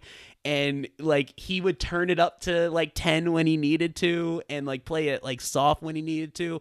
And he's he's really good at he's just really good at being in awe of something. Yeah, and I and I think that he he of all the characters in this movie, I think he is definitely the one that you could easily just transfer into a Toho movie. Like that style of character, mm-hmm. I think would fit very well in like again any of those Heisei era movies, or like kind of even like placing him into sort of- Godzilla 2000 and making him part of the GPN. Like you could you could easily see that character just kind of fit in so many different Godzilla movies. yeah And definitely I, and I think that's just kind of really where that character shines is that like it just feels that you have that connection to like you know that kind of the classic nature of how we view Godzilla and you know how some of those older Godzilla movies view Godzilla. Yeah, and and it's definitely, if anything, felt really strangely earned to me, is that his final moments uh, with uh, Godzilla, which you know I, want to give more context, but I, I want to wait just a second before I talk about it. But he says goodbye, old friend, to Yeah. to, to Godzilla uh, eventually. Spoilers. Uh, no, no. Um, but uh, and you can just feel like I just felt that like Watanabe was really playing like this character of like you know and again, like some people may think it's like kind of silly because it's like, well, like why is he calling him old friend? But it's more coming from like he views these things as like animals and like when you are like working in like a field like this and you take care of like wildlife that's how you, i've never done it personally but i know that's how they view it like they there's a fondness for it and because there's a fondness for the creature so you kind of view them as like these kind of like companions or friends in that more spiritual like you know natural hierarchy way. And um, Well, I, I I, mean- I just thought he was great and in the, the the movie. Godzilla and these Titans have been his passion. yeah. You know, and it, and it's, it's something that relates to you know his appearance in 2014 and how he's you know presented in that movie as mm-hmm. someone who knows of this existence and you know the whole thing with the clock and the watch and you know Hiroshima and and all that sort of stuff like that I think just adds to mm-hmm. that element of it. But it's like this is the thing like Godzilla is a thing that's given him life. Mm-hmm. You know, really it's it's a thing that has, you know, got him out of bed every day. Like and the thing that, you know, and I and I think that's just like a thing that, you know, when people don't take that seriously, like it's just like Uh, yeah, because it's like, I- I dude, just think- that's your character. I right just think that's so cynical. Like Yeah. it just is. Yeah. Like if I was like, you know, like listen, I love Disney, right? And if I like, if I was dying at Disneyland, like if I said goodbye, old friend, well, that's because like that's been my life. That's Right. what that what I love every you know every waking moment of my life is That's a, that. that's a good point. and, I, and I think that obviously it's a more realistic example of like talking to like a creature, but like it's just like he does like Serizawa does view probably like honestly speaking Godzilla is the thing that Dr. Serizawa cares about most in this world. Mm-hmm. Like like and that's not a joke. That's that's legitimately like a a great thing about this character is that he's passionate just like lots of people are passionate about like saving endangered species or or the specific animals that they that they care for. It's mm-hmm. like that same sort of deal. It's like this is a unique creature, a unique specimen. You know, it's what it's it's what Matthew Broderick wanted you to believe in 98. Yeah. But like he couldn't get across because that movie was all about oh these majestic creatures let's kill them. No, Dr. And- Serizawa always like I'm going to study this creature, know this creature, Mm-hmm. love this creature. and and it also what's fun from a franchise point of view retroactively makes let them fight just from a silly cool moment to like oh that's like kind of like informs the character in a in a more in a more in a deeper way than we had initially thought um you know because it's it's not only like yeah it's gonna cool let them fight but it actually like no let nature take take place what it needs to um so and i think that can transition into Yeah. we can talk about the monsters Oh, but one, one last thing. Yeah. I was kind of, I felt like they could have done more with, like, I, I, I can, how do I put this? I can get behind like Sally Hawkins needing to die. Oh, oh, yes. Okay, this this is this is not handled well. No, but like, but she, but so Sally Hawkins does die like you know in the first like Ghidorah appearance in this movie, yeah, and but she dies so quickly. So that in the next scene, I was like, "Wait, she died?" That's exactly what I was about to say. Like, I honestly like, and I know we'll talk about the Doctor Serizawa scene later. I honestly would have rather had her like survive to that point and then choose to go with Serizawa and like kind of like be like not like be a focus of that scene, but just kind of be more with him because they've been so connected. But if you're gonna kill her. Give her a give her something, Yeah, I like because it really like it feels like it's almost as if she died off screen. That's exactly what it feels like. I again and again. This is the one thing that has not changed with the second viewing because I saw that even the second viewing, I still almost missed Yeah. like the moment where she dies because I think Ghidorah eats her. yeah, That's what happens. Yeah, I- I'm with you on that one because I was like, wait a minute, what? She died? yeah, like, if there was anybody who's like, listen, like, you know, Sally Hawkins is probably like, Ken, I get it. Like, you like this stuff. You like looking at monsters really cool. You like saying, let them fight. I respect it. I get it. But, you know, I'm in Shape of Waters now. I'm doing that. I can't be doing this stuff anymore. I'm out. and it's like, I mean, that they've done, they could have, I think it would have behooved them more just to pull a, because like she could have just been there but just like not a part of the action Yeah. i, uh, I thought it was unnecessary to do Yeah. like they kill the character that's, off that's more of that thing where you just feel like it's like the actor doesn't want to do more, or, Yeah, like, but or like or like the studio doesn't have anything to, you know, it's just it doesn't feel organic. Yeah, it doesn't they- feel like because because it's not as if like Ken Watanabe is like inspired or anybody's really inspired by your, you know. Usually when you have a character that's like been established in a previous movie, it's like that's like the thing where it's like you know like Ken Watanabe in this movie, Right. When he eventually gets to his moment, that's a character, you know, that's kind of an, that's a eventually like oh we we it's a big we- earned moment it's a yeah. earned moment. It's just like if you're gonna kill like an established character, Yeah. like you gotta give them a moment. Yeah, and and listen, I get it. Like, I kind of see the like because if we're talking about any of the characters, like, I get like if you had to not include somebody in this movie, like probably I would get like if you don't want to include her that much Yeah. because Serizawa is the more just just the more interesting of the two. Um but they could have just had like she's at the meeting and then she's like I'm going to be at like another like put her at the the the Mothra egg site or something. Like Yeah. have her just she does you just didn't need to kill her off. Like it just seemed like an unnecessary Yeah, have her have her deal with uh, the guy from Kong Skull Island. Yeah, which you were 100% right. And he is played by uh, Joe Morton Yeah. from uh, the Terminator 2. Yeah. Um, but yeah, you. I have to be honest. So, yeah, so a big fan we- of this franchise, you you were the one who uh, Well, I, he he was a black guy wearing glasses. Like you don't see that all every day. You saw it in Kong Skull Island. You saw it in this one. Dr. Uh, Houston Brooks, who, like you said, was the uh, character in Kong Skull Island. Uh, that is uh, him at the uh, Mothra uh, cocoon site. I still think at some point we're gonna get older Tom Hiddleston. Not Tom Hiddleston being older, but like we're gonna get that character like older. Um, But anyways, let's let's Yeah. get to the monster stuff. We've been Yeah. talking for a very long time. yeah, We got to get to the monster stuff. yes. Where do you want to start? Uh, you want to just go monster by monster? Let's just let's just go. Uh, I mean, I have the order right here that I would want to talk about. Okay. them. Uh, let's talk about Godzilla first. Um, the biggest thing that I think that this movie uh, uh, effectively did, and I don't want to say that the last movie didn't do because I think this is a proper extension of that last movie. Yeah. I think by the end of this movie, Godzilla is the icon. Godzilla is the character.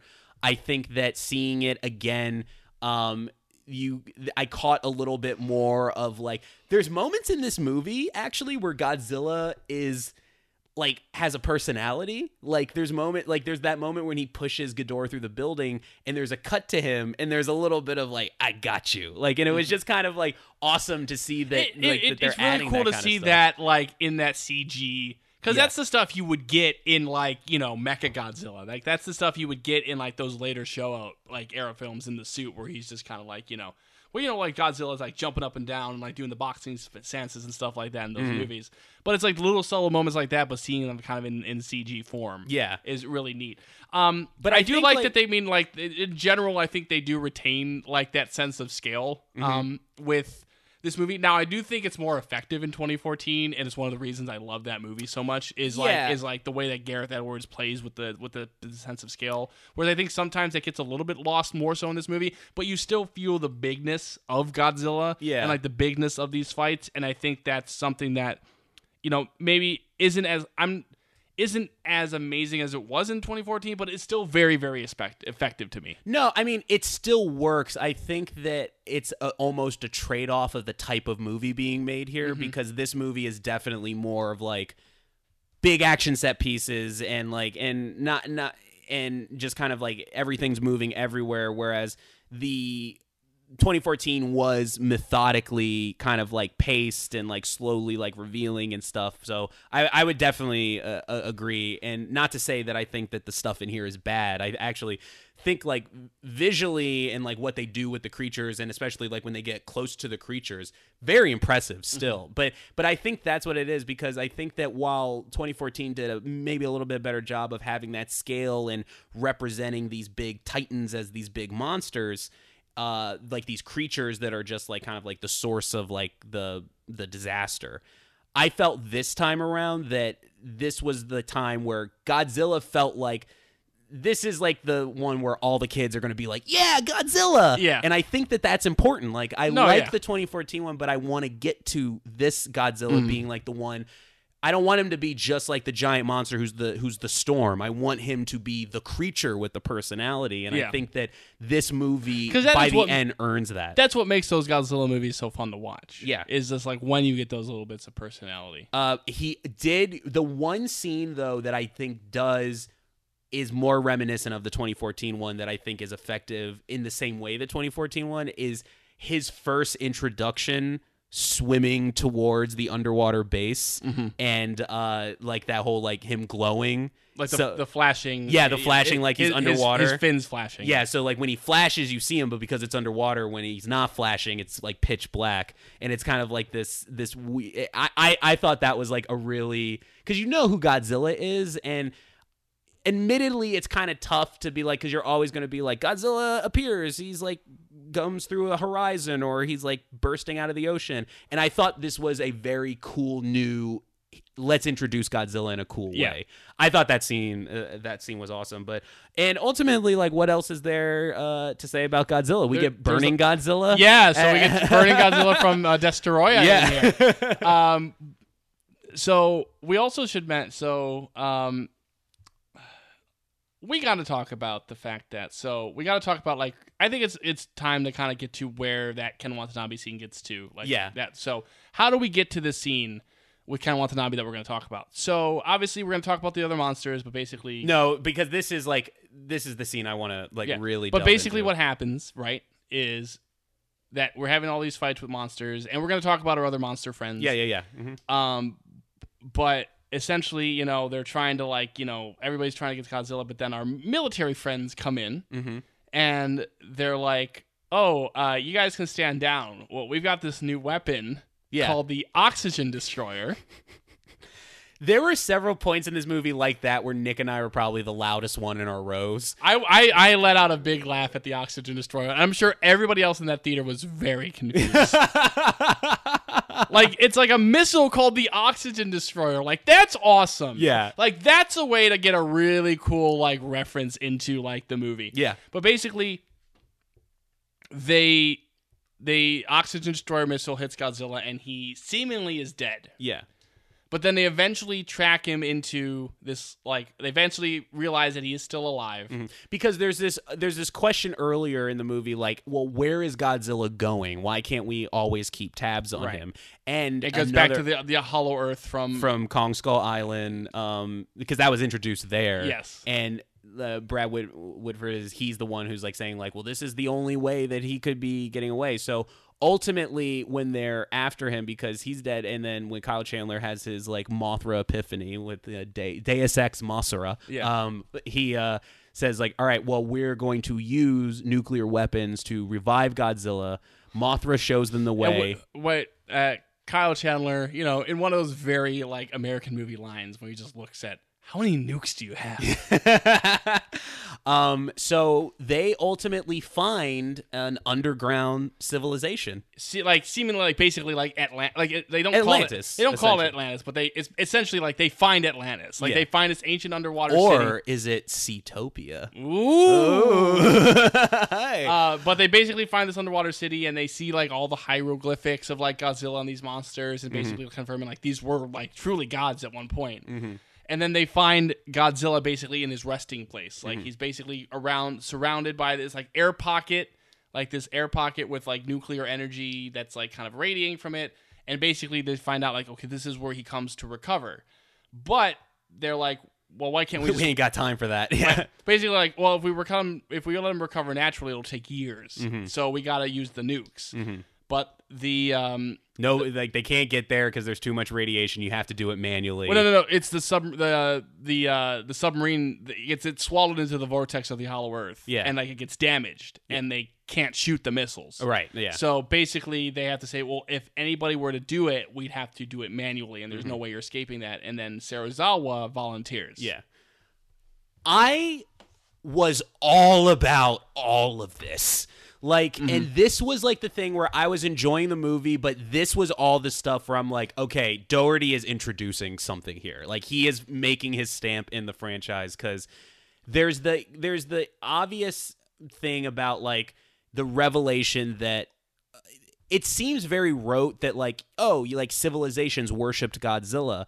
But it's not just that. There's something to me that was very interesting about this whole lesson and thematics of coexistence that godzilla despite being like this big like this big monster this is where he was going all these years. He was going back to his home his resting place was at the altar that was in a human society.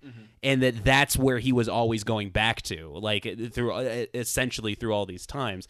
And that there was this kind of like since Serizawa has this whole lesson about forgiveness and humility and he has like this connection to the Godzilla And him- it's like it's even related to again his his time with Hiroshima and that sort of thing again from 2014. Right. It's just like eventually time passes on and you gotta you know forgive. and and I think that this is where it did find a good way of like being where Godzilla is like they're not making this an all right like an all out like man's relationship with God, but they are framing it that way by framing it as like you know the gods that we worshipped and that there was and- such a like that was a real thing in this Yeah. world it wasn't like you're right the creator god it was more of like the entities that we that we were More like the bowing yeah, at the feet like Greek gods and stuff like that. and the whole scene man where Well, I mean, it, it is. It's literally Ken Watanabe coming up the steps of the altar to like talk to Godzilla. even right before then like when the music kicks in and like his little sub is like entering just like the doorways Mm-hmm. of the of the whole temple and then when he like goes up the altar essentially giving a sacrifice Yeah. to this deity and then having this moment where and again and I think that maybe we take it for granted but like I don't like I'm not sure maybe like the audience of masses know like Godzilla is like this guy who's cool with humans and then Godzilla like just like opens his eyes and shares this friendly intimate moment with Serizawa and when he says goodbye old friend I'm getting choked up just Yeah. thinking about like dude this And I was all about I think it's also like again we kind of is.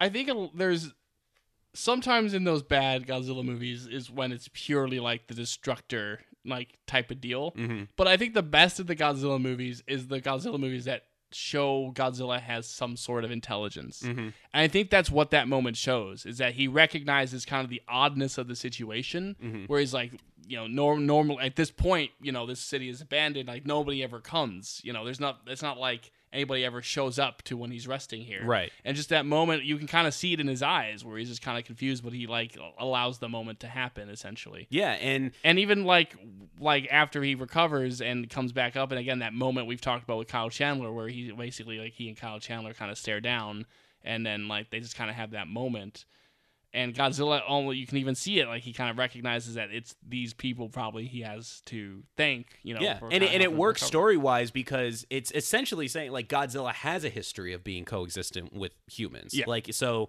to him like that is But like, it- in his dna But you're absolutely right in terms of that moment with Serizawa and Godzilla is very beautiful and probably the the best like individual moment of anything in this movie. yeah no i think it, i think it's the best scene of the in this, it's the best scene in the movie i think for me it's a it's a highlight scene of the franchise because it's like we've always said that godzilla is like a, has been portrayed as a hero of humanity and it was just so beautiful not to just assume that, but to actually dr- uh, dramatize that in an intimate way. And I was I was all about that, and like just I can't give enough chef kisses kisses to that scene. And like both times I've seen it, like my heart just like uh, ugh, I can't I can't take it. Um, but uh, Nick, not all the monsters are are friendly No. and, and good. Uh, in which we get to our villain of the movie, Nick. Uh, is this maybe the best King Ghidorah? we've had? 100%. Yeah. So, because here's the thing, I love the suit stuff. You know, I'll say first of all, you know, Ghidorah is one of my favorite monsters in this in this franchise,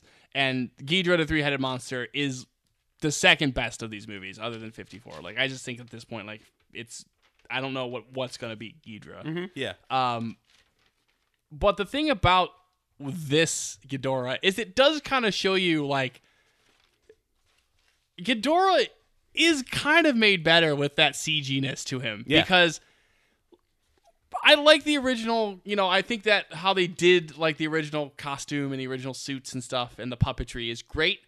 But there is only so much you can do, especially we've mentioned back when we first designed it, but like how hard it is to do that because that suit is so, you know, bottom heavy, you know, with Right, yeah, yeah, heads, yeah. It's, it's hard to kind of do much. It's definitely a cool effect. It's a cool yeah. effect, but there's there's only so much you can do with that. And that's where some of the kind of lesser Ghidorah appearances happen. Right. With the full CG-ness of the movie, like it's really just the ultimate version of what Ghidorah can be. It's really using the three heads effectively and giving them different personalities and having them Which was infighting- awesome. Which was infighting, which you can't again you can't really do with the puppetry like it, effectively. It's kind of like the dragon design. It's making him huge, gives him the big wings, makes him heavy, makes him effective. It's just this is this is the best Ghidorah has ever been. I and think it's, it's that- the coolest. It's the most effective he's ever been, and It could- probably will ever will be. Because and uh, a key that we should mention is that they motion captured. Uh, they actually motion captured. I think a lot of the uh, Titans' faces, but uh, they got three separate uh, motion capture actors to play each of the individual heads. Yeah. and then there was fun stuff like like uh, Dougherty has said that the middle head is the boss. Yeah, you can tell that Um, too. The I I, I felt like uh, the right head was more of like the feral dog, and then the, the left head was more of like the the bumbling one. Yeah. like it like there's there was a lot of like that the middle head snapping at the left head and like just being like, hey, come on, let's get get your act together. Yeah. Like I, like there there's one awesome moment where the head's kind of like slouching, and then like Ghidorah like like you like bites it. It's like it's like come on, like get up. And I I thought I thought that was great. I would almost argue that in the same way that the 2014 movie really reinvented Godzilla himself in an effective way. I think that Dougherty gives that treatment to Ghidorah Yeah. in this movie. Mm-hmm.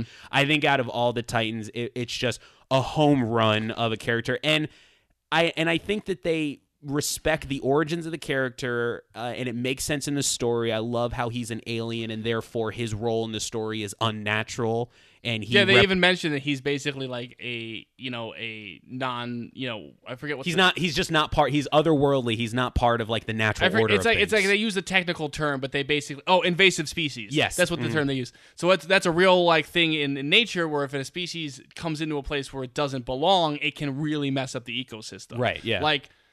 Yeah, I know. Like the real life story is that there was this fish that was introduced to this pond in Africa because Mm-hmm. it like oh like this would make the you know make it a better fishing town, but because it was that way it ate like the plants and that it messed up the ecosystem because now all the other things didn't have plants to eat. Right. Same thing. It's basically like go Gojira Ghidorah Mm-hmm. is an invasive species. It's it's something that does not belong, and now that because that's the whole thing with what Ghidorah does is that once he's truly freed, he awakens all the other Titans. Mm-hmm.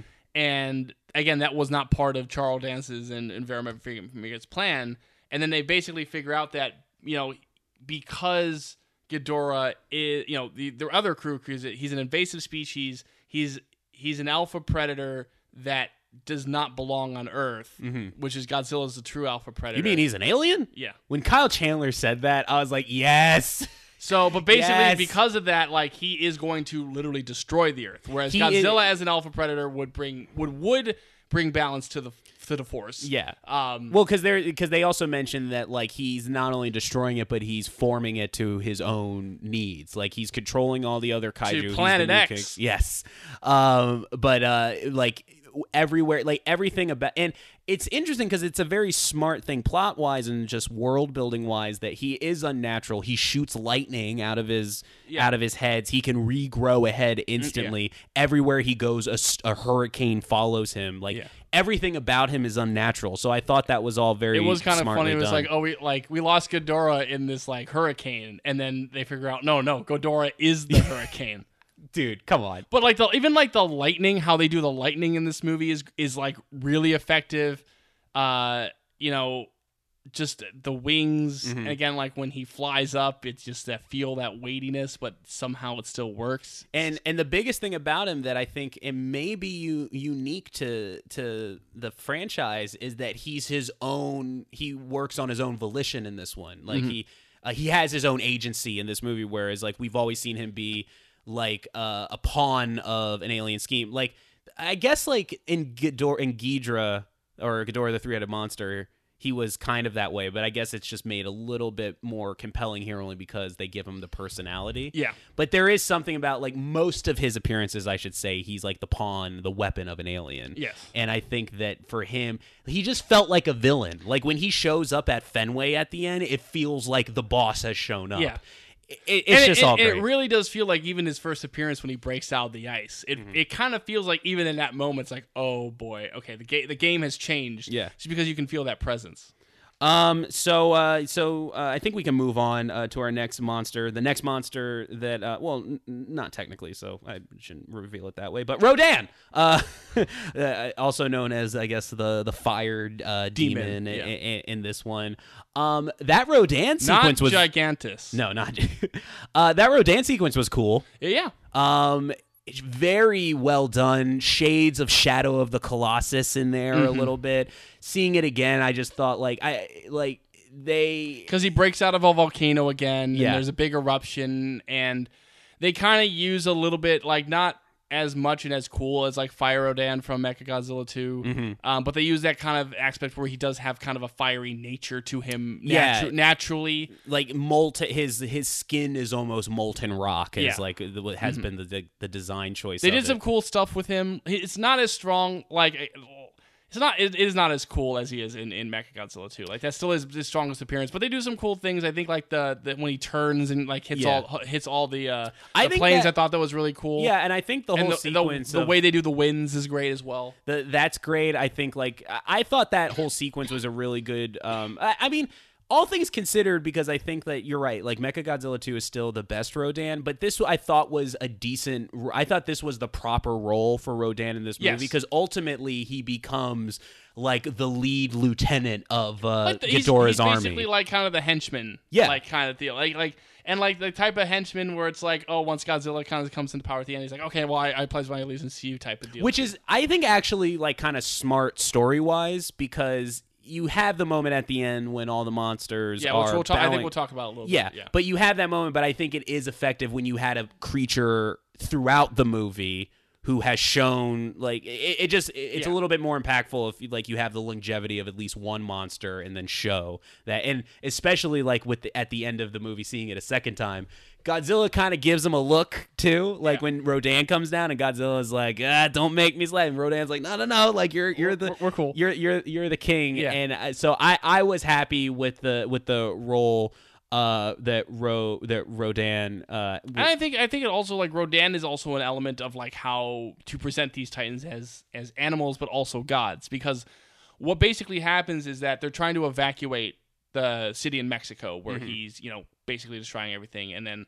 you know the- Charles Dance like you know gets gets Rodan and like erupts Rodan earlier than and to you know then people can evacuate, but they're still evacuating people, Mm-hmm. and so they're basically saying, okay, let's lead Rodan to Ghidorah, and then they can kind of fight, and then we can still evacuate the city. Mm-hmm. That was But- another great moment when Kyle Chandler's like, because they don't know, and he's like, he's like, he's either going there, he's like, Ghidorah's either coming here for food, a fight, or something more intimate. I don't know. like I thought that was a. But basically, kind of how that works is that yeah, Godir, uh, uh, Ghidorah. Ghidorah and Rodan Mm-hmm. do have a little bit of a fight, but when Ghidorah does show the upper hand, that's when Rodan basically pledges his allegiance to Ghidorah. Yeah. and I think that's just an interesting way to say like. Yeah, like they are animals. They will naturally just fight because they're two like flying yeah, they'll animals. fight for supremacy. They fight for supremacy, but then like once one wins, that's kind of the godly nature of it, where it's like, okay, you are the superior god. You are the Zeus of us. Right, yeah. So I will bow to you. Yeah, exactly. Um, so the last of the, the last of our kaiju, uh, d- despite some bittersweet stuff about her, has been interesting. That it has kind of in the my in the circles that I've seen and in social media has kind of gotten a crowd favorite uh, uh, of of things. Well, how can she not? I mean, 'Cause here's the thing. Here's the thing. Like, okay, go ahead. really briefly, like I'll get. You, I'll let you get to your point. no, no. No. I want to. I want to hear. Despite how generally brief her appearances are in this movie, Mothra still presents herself as the best. Yeah. Like Mothra is still the coolest. Like I love Mothra, even though they don't really like. Here's the thing. I, I mentioned this to you in the theater. They don't go all in on like the total spirituality of that character. Like mm-hmm. we don't get the fairies, like we don't get like the worshippers, like we don't really get any of that. But they still tap into the fact that she is just more mystical mm-hmm. than any of these other kaiju. That she does have that kind of in this world where we're presenting these creatures as gods, she just feels like the most godly mm-hmm. in terms of just that like traditional godliness. Like the, that holy feeling that she has with her. And that's something that I love that they kept consistent throughout all of these like appearances. Like even when she doesn't have the fairies and other appearances, they still has that mythical quality. And I think they really present that and I think that's what I think that that is what gets people uh, into Mothra. Yeah. And I think that's because she is so unique and so just interesting to watch. And of course, like, in, and there is something cool about there being a queen of the monsters. Yeah. And, y- you know, I think, like, I thought, um, man, like, where, where do I start with Mothra? Like, let me just start at the pure basic level. Very happy with the visual representation of, I thought, like, the model and the look of the character. Yeah. Like, I was it was always the character I was like interested in and I and I was accepting, but I was never quite sold just from the trailers, like how both the larva I was a little bit more favorable to the to the butterfly form. But after the movie came out, like and watching it, I was very on board with how the larva looked. Yeah. Um, that it wasn't just a giant worm; it was kind of like this Not the- caterpillar not the with hot dog, arms yeah. and, and, and stuff. And uh, and I really liked that the. I, I just really like the the reinvention and the modern look of this of this new Yeah. Mothra, and I, I thought that they found that perfect balance of because I think what the the movie is trying to say is that Mothra is more of that spiritual uh uh, is more of that spiritual monster and a um and uh, has who has a symbiotic relationship with everybody in nature but will fight if need to, if need Yes. be. And I think that the the mo- I think what the movie's really trying to present is like she's not a fighter first, but she will fight, Mm-hmm. which makes some of like her role in the movie a little bit easier to to to swallow. But um, I think that while the bittersweet stuff is about like she may not get at she she may feel like she gets a little bit lost in the plot sometimes. I think what would have been key that was missing in the movie, I think that maybe one more scene of them cutting back to like the cocoon Yeah. just just something to kind of Like, like, even when those other- plant like, that yeah. that's something that that's, a some- thing there Yeah, like I know that is a yeah. thing that does get kind of lost. Because it's also because then she appears again, and then like you kind of have all this other fight in in, Boston, and then she kind of comes in for that last moment with her. So I feel like again, just one or two more cuts back to her, Mm-hmm. Yeah. would would have been effective. And- but I still think, but again, like it just shows how kind of. I think it just shows how naturally cool Mothra is. Where it's Well- like she does get so little moments, but the moments she has are so impactful. But I thought about this.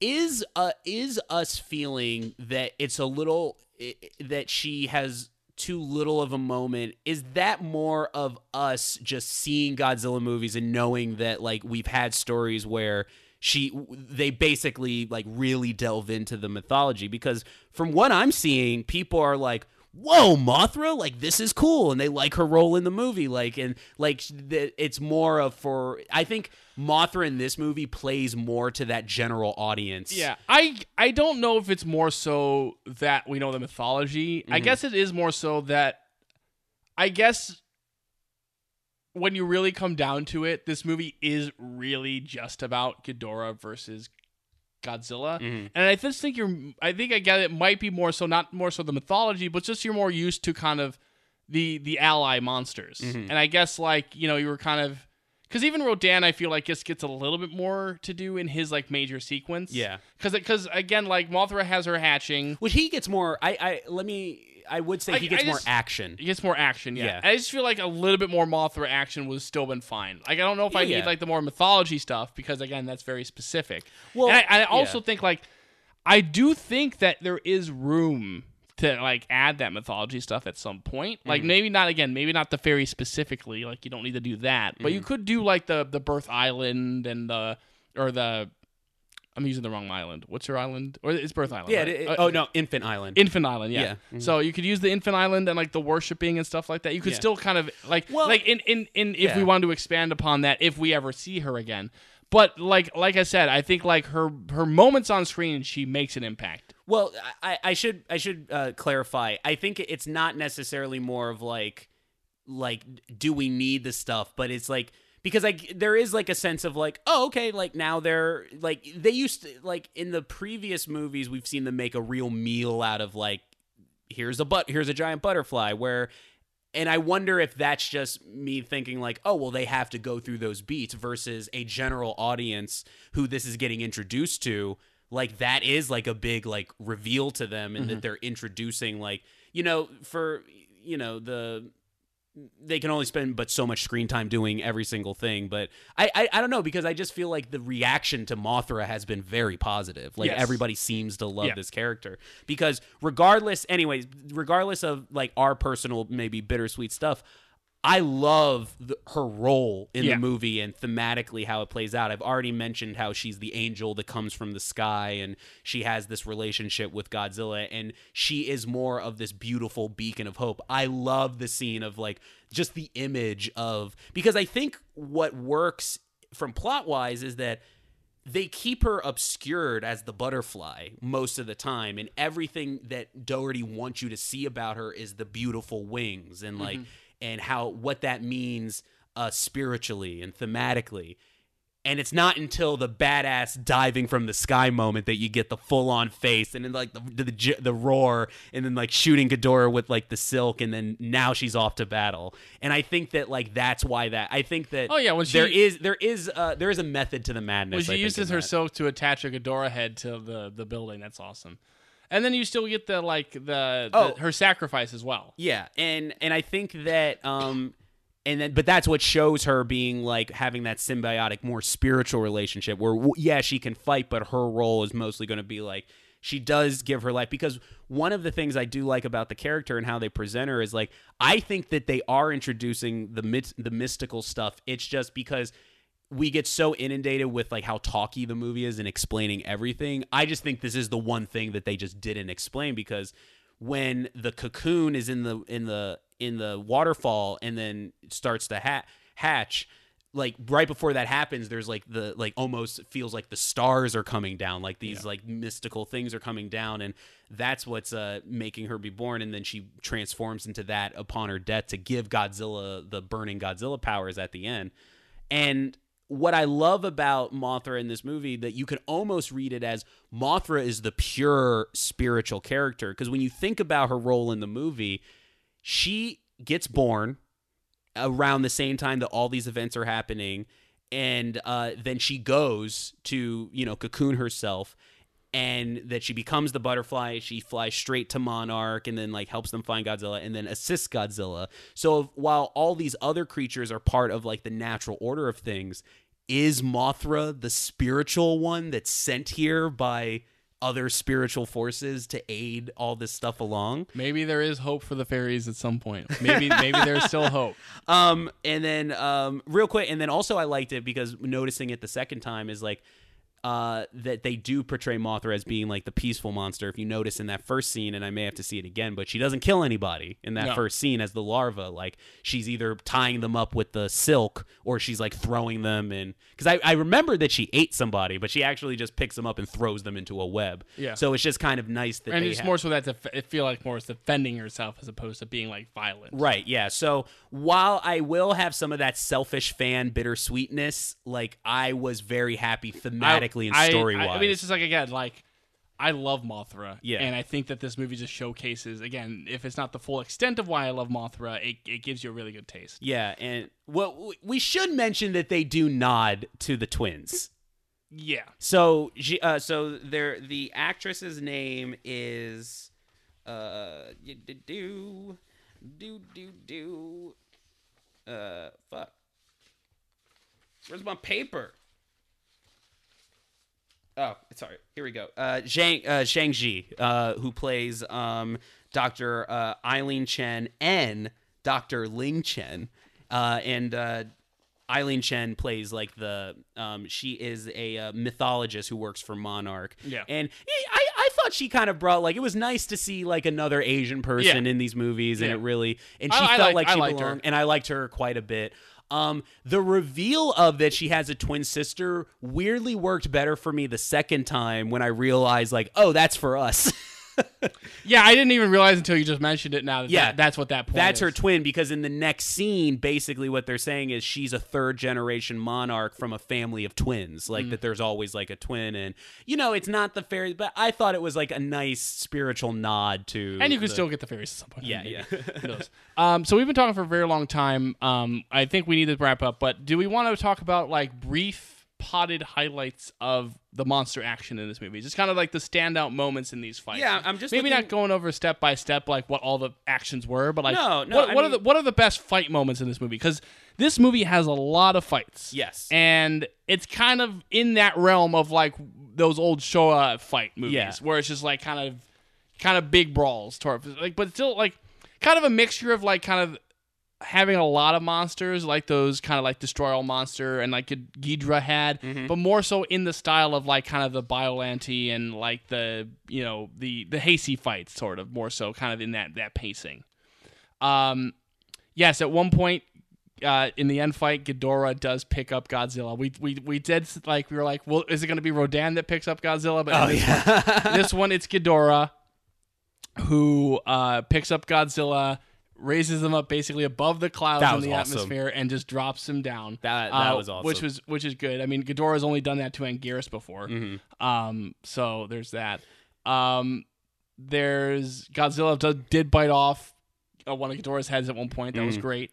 Um, so the burning Godzilla stuff was like crazy because basically they basically do it like you know where So, uh, does that nuke Yeah. and then uh wh- you know Brad has his like oh like he really juiced him up line but basically says like he gave him too much nuclear energy he's gonna melt down he's gonna He's going to explode. Yeah. and then when Mothra comes in and kind of does like she basically like you know Heals him. heals him Yeah. and he awakens as burning Godzilla and starts like doing like you know basically like nuclear pulses Yeah, like it- like like So badass. that was very cool. and basically, like basically, how it turns out is that those pulses essentially like, and like uh, in addition to his atomic breath, like pulls out like basically burns Ghidorah, like and basically turns him to ash. Because the whole thing about Ghidorah is that. He, he can regenerate, which we find out because he's an alien. And so, how how do you not make him regenerate? Basically, like, you know, just kind of Disintegrate him. disintegrate him, and then like eat the one head, and basically like blow that head to smithereens. And and even above like the fights like that, I thought like that there were even fun fights with like Ghidorah and Rodan up in like just Yeah, seeing that- two flying creatures like just fight seeing- each other. especially in like a CG environment where Yeah. like you don't have the awkwardness of the puppets. Kind of, Uh, what did you think about the overall look of the fights?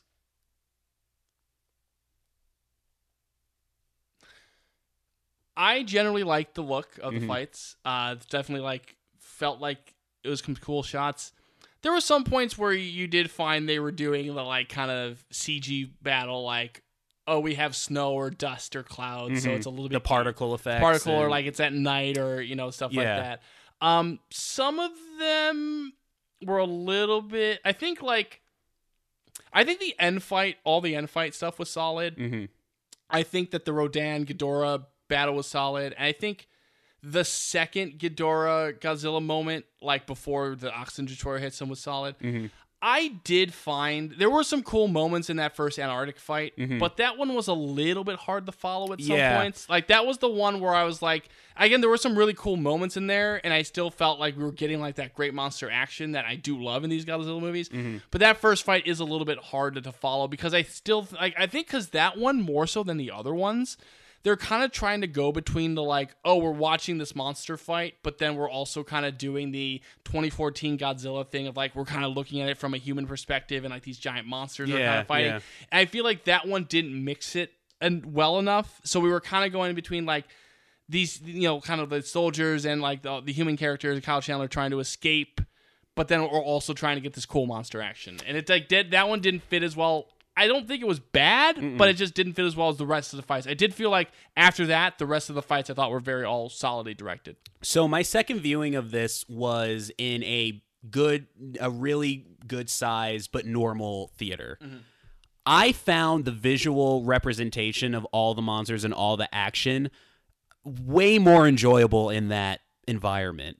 Because, and I almost had this thought of like, because I enjoyed the monster fights overall, but I was kind of having that complaint where I'm like, it's a little too busy, like, and I can't, I can't necessarily follow everything then I watched some videos like at home like this morning, like because I fi- I didn't watch any of the trailers, so I went back and watched like some of the trailers and TV spots, and I was like, why is it that I feel like I can follow some of the action a little bit better? And then I saw it basically in a format where it's not IMAX and I can just see the entire screen like right in front of me, and I felt like I followed everything way more considerably than I did, and it was it was super strange. I can't speak to anything other than my own experience, but I had a much more favorable experience of like how it was visually represented.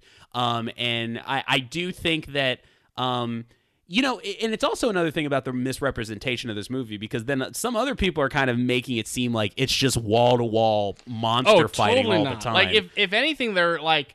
I would I would believe more people if they're like there was too much human stuff. It's really not like wall to wall yeah, monster action. I mean. There's- there's on average, it's pro it is more Than than 2014? than 2014, but it's not like it's just you're just pummeled with like monster act. Like my personal opinion, and while I do like all the stuff in this movie, and ultimately when I saw it again, I love all the action. I do like the the wacky scale that they're bringing to it.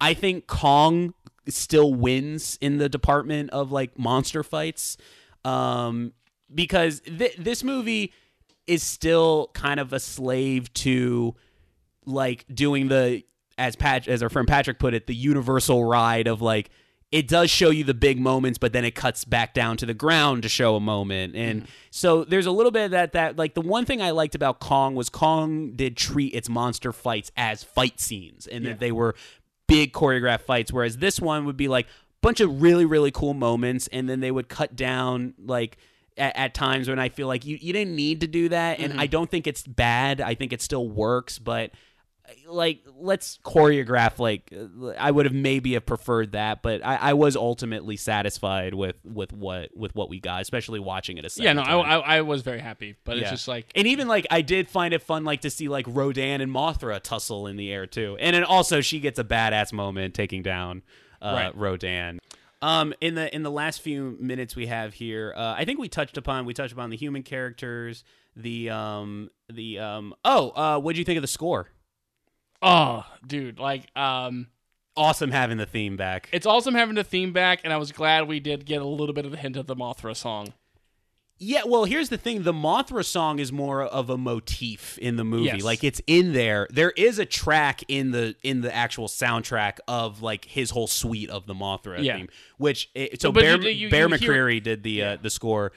I think he knocked it out of the park. Yeah. I think he did a really good job.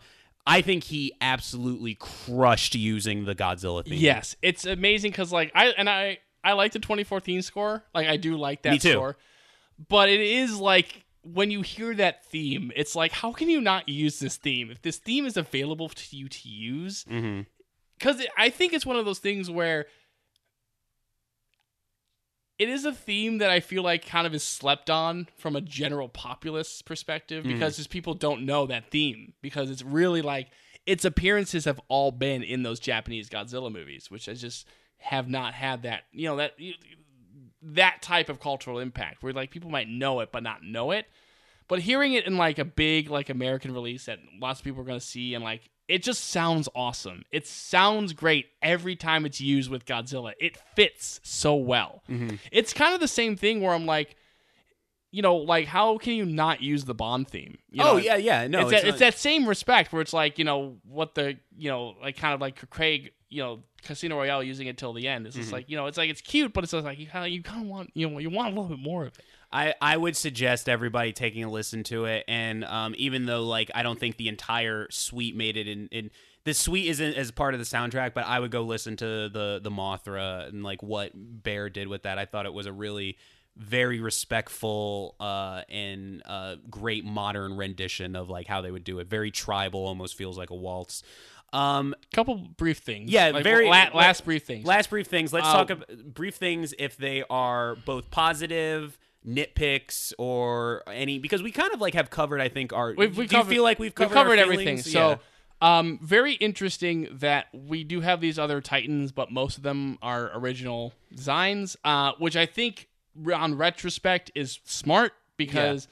Um, like the one is that there is a spider type creature that you could just call Kumonga if you wanted to. Yeah. Like there's nothing like that would define it, but like it's kind of smart not using like stuff like Anguirus or Manda. Like maybe you could have gotten Manda in there. Well, they can never but get- also there's a logistic thing, and I didn't. I don't know why we didn't think about this before. That that requires them getting the rights to That's those true. monsters. Yeah. Well, we we, we, we Yeah. got we got a cool little like woolly mammoth type thing though. That Like, was kinda cool. I kind of like that. That that and I and it, it's so hard because I feel like that it's one of those things where on the screens.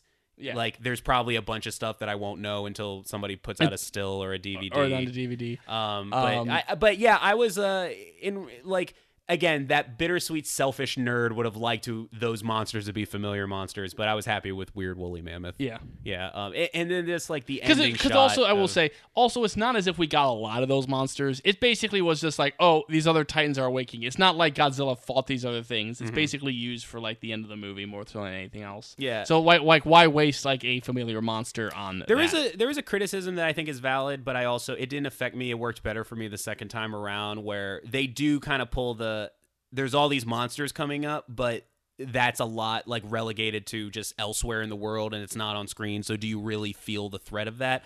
I would understand that criticism, um, but the second time, once you feel the immense power and the threat of Ghidorah, I think that speaks for the situation. So I was okay Um, with that. Yeah, lots of cool shots. Um, like oh- lots of big shots. Lots of big shots. Um, overall, I felt like watching it again. I felt like the plot was just breezier, knowing where it was going. yeah, as generally things are. Um, the one thing, the one, one of the, I have a few nitpicks and a, a few like small criticisms. I think the one thing that that would have behooved this movie a little bit is maybe a couple more just quiet moments.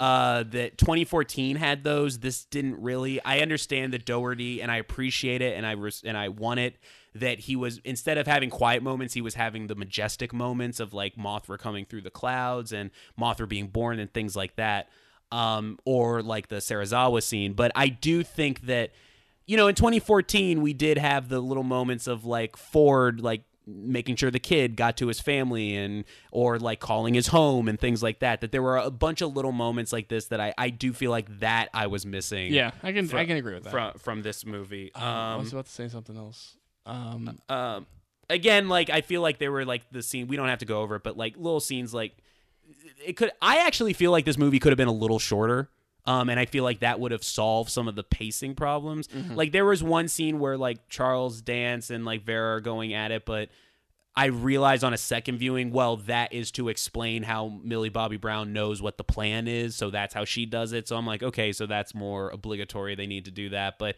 I felt like I don't need to see the whole scene of her like being like, I'm gonna take the car. Don't take the car. All right, here's a gun. All right, fine, take the car. Like I don't need that scene. No. Like you, you could have just had it. Um, um, and uh, one here's a big the the definition of nitpick.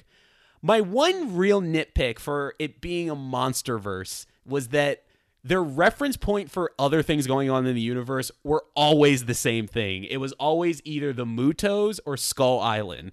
Which, listen, I love Kong, I love Skull Island, but every time they had to talk about any, it was like any opportunity that there was for an Easter egg, they just kept on bringing up Skull, Island, Island. yeah. And I thought, like, man, like, eh, like again, I maybe it's a rights thing, but it would have been nice if you could have like hinted to other stuff, like maybe mention Birth Island or, or Infant Island or something like that. Like, so I, I th- definition of a nitpick. okay, like if that's it, then I got two more things to talk about. Oh yeah, go ahead. Uh, the ending, last shot on Godzilla 2000's levels of awesome. Yeah, It's so get go, go Godzilla has defeated King Ghidorah, and all the other monsters have converged onto Boston thanks to, to Millie Bobby Brown, thanks to 11 mm-hmm. and who was in Stranger Things? who was in Stranger Things. Um, and Godzilla takes a look, and he's got his you know his little anger scowl on his face, Mhm. and like all the other monsters bow to him. He does his big roar. Cut to the title. Like that's how you end a movie. Just the wide shot again, of like, all the I'm animals always, bowing I'm always down like to him. movies like they get this thing where they have to like to wrap up the characters or something like that. They have to show like okay how are the the world's like you know how these characters are moving on. No, it's just it's about Godzilla becoming that god, becoming king of the monsters. That's Mm-hmm. the title of the movie. He come becomes the king of the monsters. He does his battle cry. Boom. Right after the ending are the amazing credits. I love these credits. Explain to me why you love these credits so much. Well, because first of all, it's this weird Godzilla song. Yeah. That's like better than the one at the end of '98. Uh-huh. Like still kind of a rap rock thing. Like I don't. I don't. Apparently, that's like a famous. This is like a famous re a, a, a mix of like a, another famous song about Godzilla. Yeah, so, yeah, like, like, Blue was- Oyster. I want to say. it- oh yeah, called. yeah, yeah, Blue Oyster Cult's Godzilla song. Yeah. I, I didn't even make that connection. Yeah, that well, it's a remix of that. I yeah, think. but yeah. it's still like it still works. But I just loved how much like exposition they gave us over the course of these credits of like because basically the credits are a bunch of newspaper headlines, internet site headlines, and like kind of footage of just like where the world is at now that this has happened. And what do we learn over the credits? We learn that another Mothra egg has possibly been discovered. Mm-hmm. We discover that all the Titans are converging onto Skull Island, and that Monarch has basically released all their information that they have on the Titans. That they've basically gone public on it. That basically like they report where Rodan is nesting and like what like things like and, and then like the exploits of like the of the monsters being like oh like uh 14 different species are no longer endangered like and it's just and it's like so de- like forest blooms in the Sahara Desert. it's so goofy and metal. Like I was explaining Yeah, to you today, like you just expect it to like turn it into like Godzilla and company, like knocking down the doors of Congress and like we got this, putting on sunglasses. It's like Godzilla. like, it's, it's, it's so Um, it's awesome. But of course, then at the very end, we we get a little bit of a tease, of course, of a movie we know that's coming out next Yes. year, which is another movie we will actually get to talk about over the course of the podcast Yes. because that movie does come out before Bond 25, Mm-hmm. and that's Kong versus Godzilla. I have one thing to say about Kong versus. Oh, I got two things to say. Well, say. we also and then real quick, uh, post credit scene, uh, Charles Dance and company uh, have a Ghidorah head, and right, because earlier in the movie. Remember, Godzilla chopped off the one Ghidorah head that Ghidorah grew back, but that other head still existed. Oh, I guess that is that head. Oh, I just I just put that together. Yeah. Oh, okay, cool. Mm-hmm. Oh, that works. Yeah, Um. So I take that as they're gonna make a Mecha Ghidorah, which would be crazy uh, to and adapt. us. And all I have to say is, do it, you cowards. Yes. Legendary, So, I love you. Just two things. One, I still after this movie, I still legitimately think that the next thing you have to bring into this universe from the Godzilla side of things is a Mecha Godzilla. It's the most famous thing that they've never done with these American movies now that they've had these three monsters. And I feel like there is an easy route that even though like okay now we kind of like these monsters there's still that government thing where they're like oh we'll build a mecha godzilla or something to that extent mm-hmm.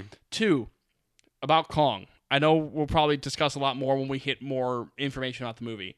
But from my perspective, if the if if 2014's 54 and if this one's the Heisei era, what I think Godzilla versus Kong needs to be is kind of that knockdown drag out brawl of like something from the Showa era. Like I mm-hmm. think it needs to be like the original King Kong versus Godzilla or like the the first Mecha Godzilla movie where it's just like they're just like basically going blow for blow. Yeah. Because like that's the one thing coming out of this movie, and I think we even knew this going into it with all the trailers and stuff. Was like, how do you follow this one up mm-hmm. with Kong versus Godzilla when we just had like the villain of villains in Ghidorah mm-hmm. and this thing that kicked Godzilla's ass for most of the movie? How do you do? How do you put Kong in that perspective?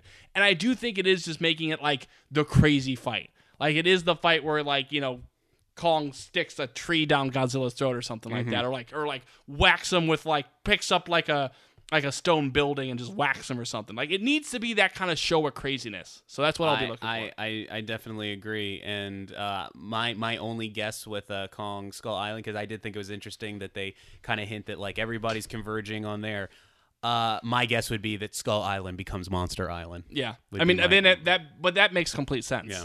Uh, especially because there's already monsters that live there. It's connected to the Hollow Earth thing. Yeah. Also, legendary. I know you're listening to our review because you really care. Put Jet Jaguar in the next one.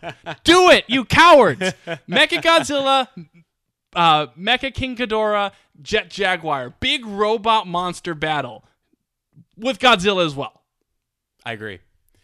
Um, Nick, I I was very much looking forward into this dissection and this deep dive on this movie, and as far as I'm concerned, it it did not. Uh, this this episode did not disappoint It in, did di- not. in It was great- it dissecting was good stuff. I think like you have helped me. Like I I am very favorable towards this movie. We both enjoyed it. Um, and I think that both of us have actually, and the, the reason we do this is I think both of us have uncovered even more layers uh, that I think people may be taking for granted about this movie, while also being honest and respectful to some of the shortcomings we think it had. But ultimately, I think that uh, I don't want to speak for you. You can disagree if you want, but I think we walked out uh, uh, uh, enjoying ourselves and uh, enjoying this new addition to the uh, to the uh, franchise. I agree. All right. Well, uh, ladies and gentlemen, thank you so much uh, for listening. We hope you enjoyed this episode. Uh, and if you enjoyed this episode and you're new because like this movie just came out, uh, go back and listen to some of our other episodes. We have some big news coming out this week. Uh, uh, like and, we- subscribe. We're gonna have a great episode coming out this week. A couple good episodes coming out this month, I think. yeah, I think so. Um, all right. So uh, this is an official episode. This may be new people. Do you want to give plugs? Yeah, sure. Let's do the plugs. All right, you got bondzillapod at gmail. well, you, it was like expecting like a little cartoon character. It's like, yeah, plugs. um, bondzillapod at gmail.com. For those of you that are new, we're still waiting for emails about Space Jam. I forgot the original context about Space Jam that we wanted emails about. I think it was like what they called the energy that was Yeah, like that what it- turned the imps into basketball players. I think it was like that. yeah. What was it called? You The can you stuff. can- yes. yeah, That's not some- stuff. yeah, something like so that. you can you can go back to other episodes and then email us about Space Jam. Uh, you can find us on Twitter, BondzillaPod, um, 007 at BondzillaPod 007. You can find us on Facebook, Facebook.com slash BondzillaPod double. No, that's not it. Bondzilla 007, that's it. Okay. Yes, So yeah. twitter.com slash Bondzilla 007, Facebook.com slash Bondzilla 007. Like and subscribe, iTunes and SoundCloud. Leave a rating and review if you do like our stuff. Um, we are still having a lot of fun with this, Yeah. and we're still going to have a lot of fun throughout the year. Ultimately, I also find that you can probably just search up the Bondzilla podcast and it'll take you where you need to go. Yeah. It's a red logo, ladies and gentlemen. It is. You'll find it. Also, what's really nice about if you're just joining us is that we have caught up with the Bond uh, franchise, so you can basically listen to our entire thoughts on all 24 Yeah. mainline Bond movies. Um, and, and the next time you uh, get a notification, if you follow us or you know subscribe to us, it's going to be the unofficial Bond movie Casino Royale 1967. I'm very much looking forward to that one. Awesome. All right, Nick, uh, King of the Monsters, a king has been crowned. Right? Is that what you? Is Yeah. that how you say it? Um, and uh, long live the king, my friend.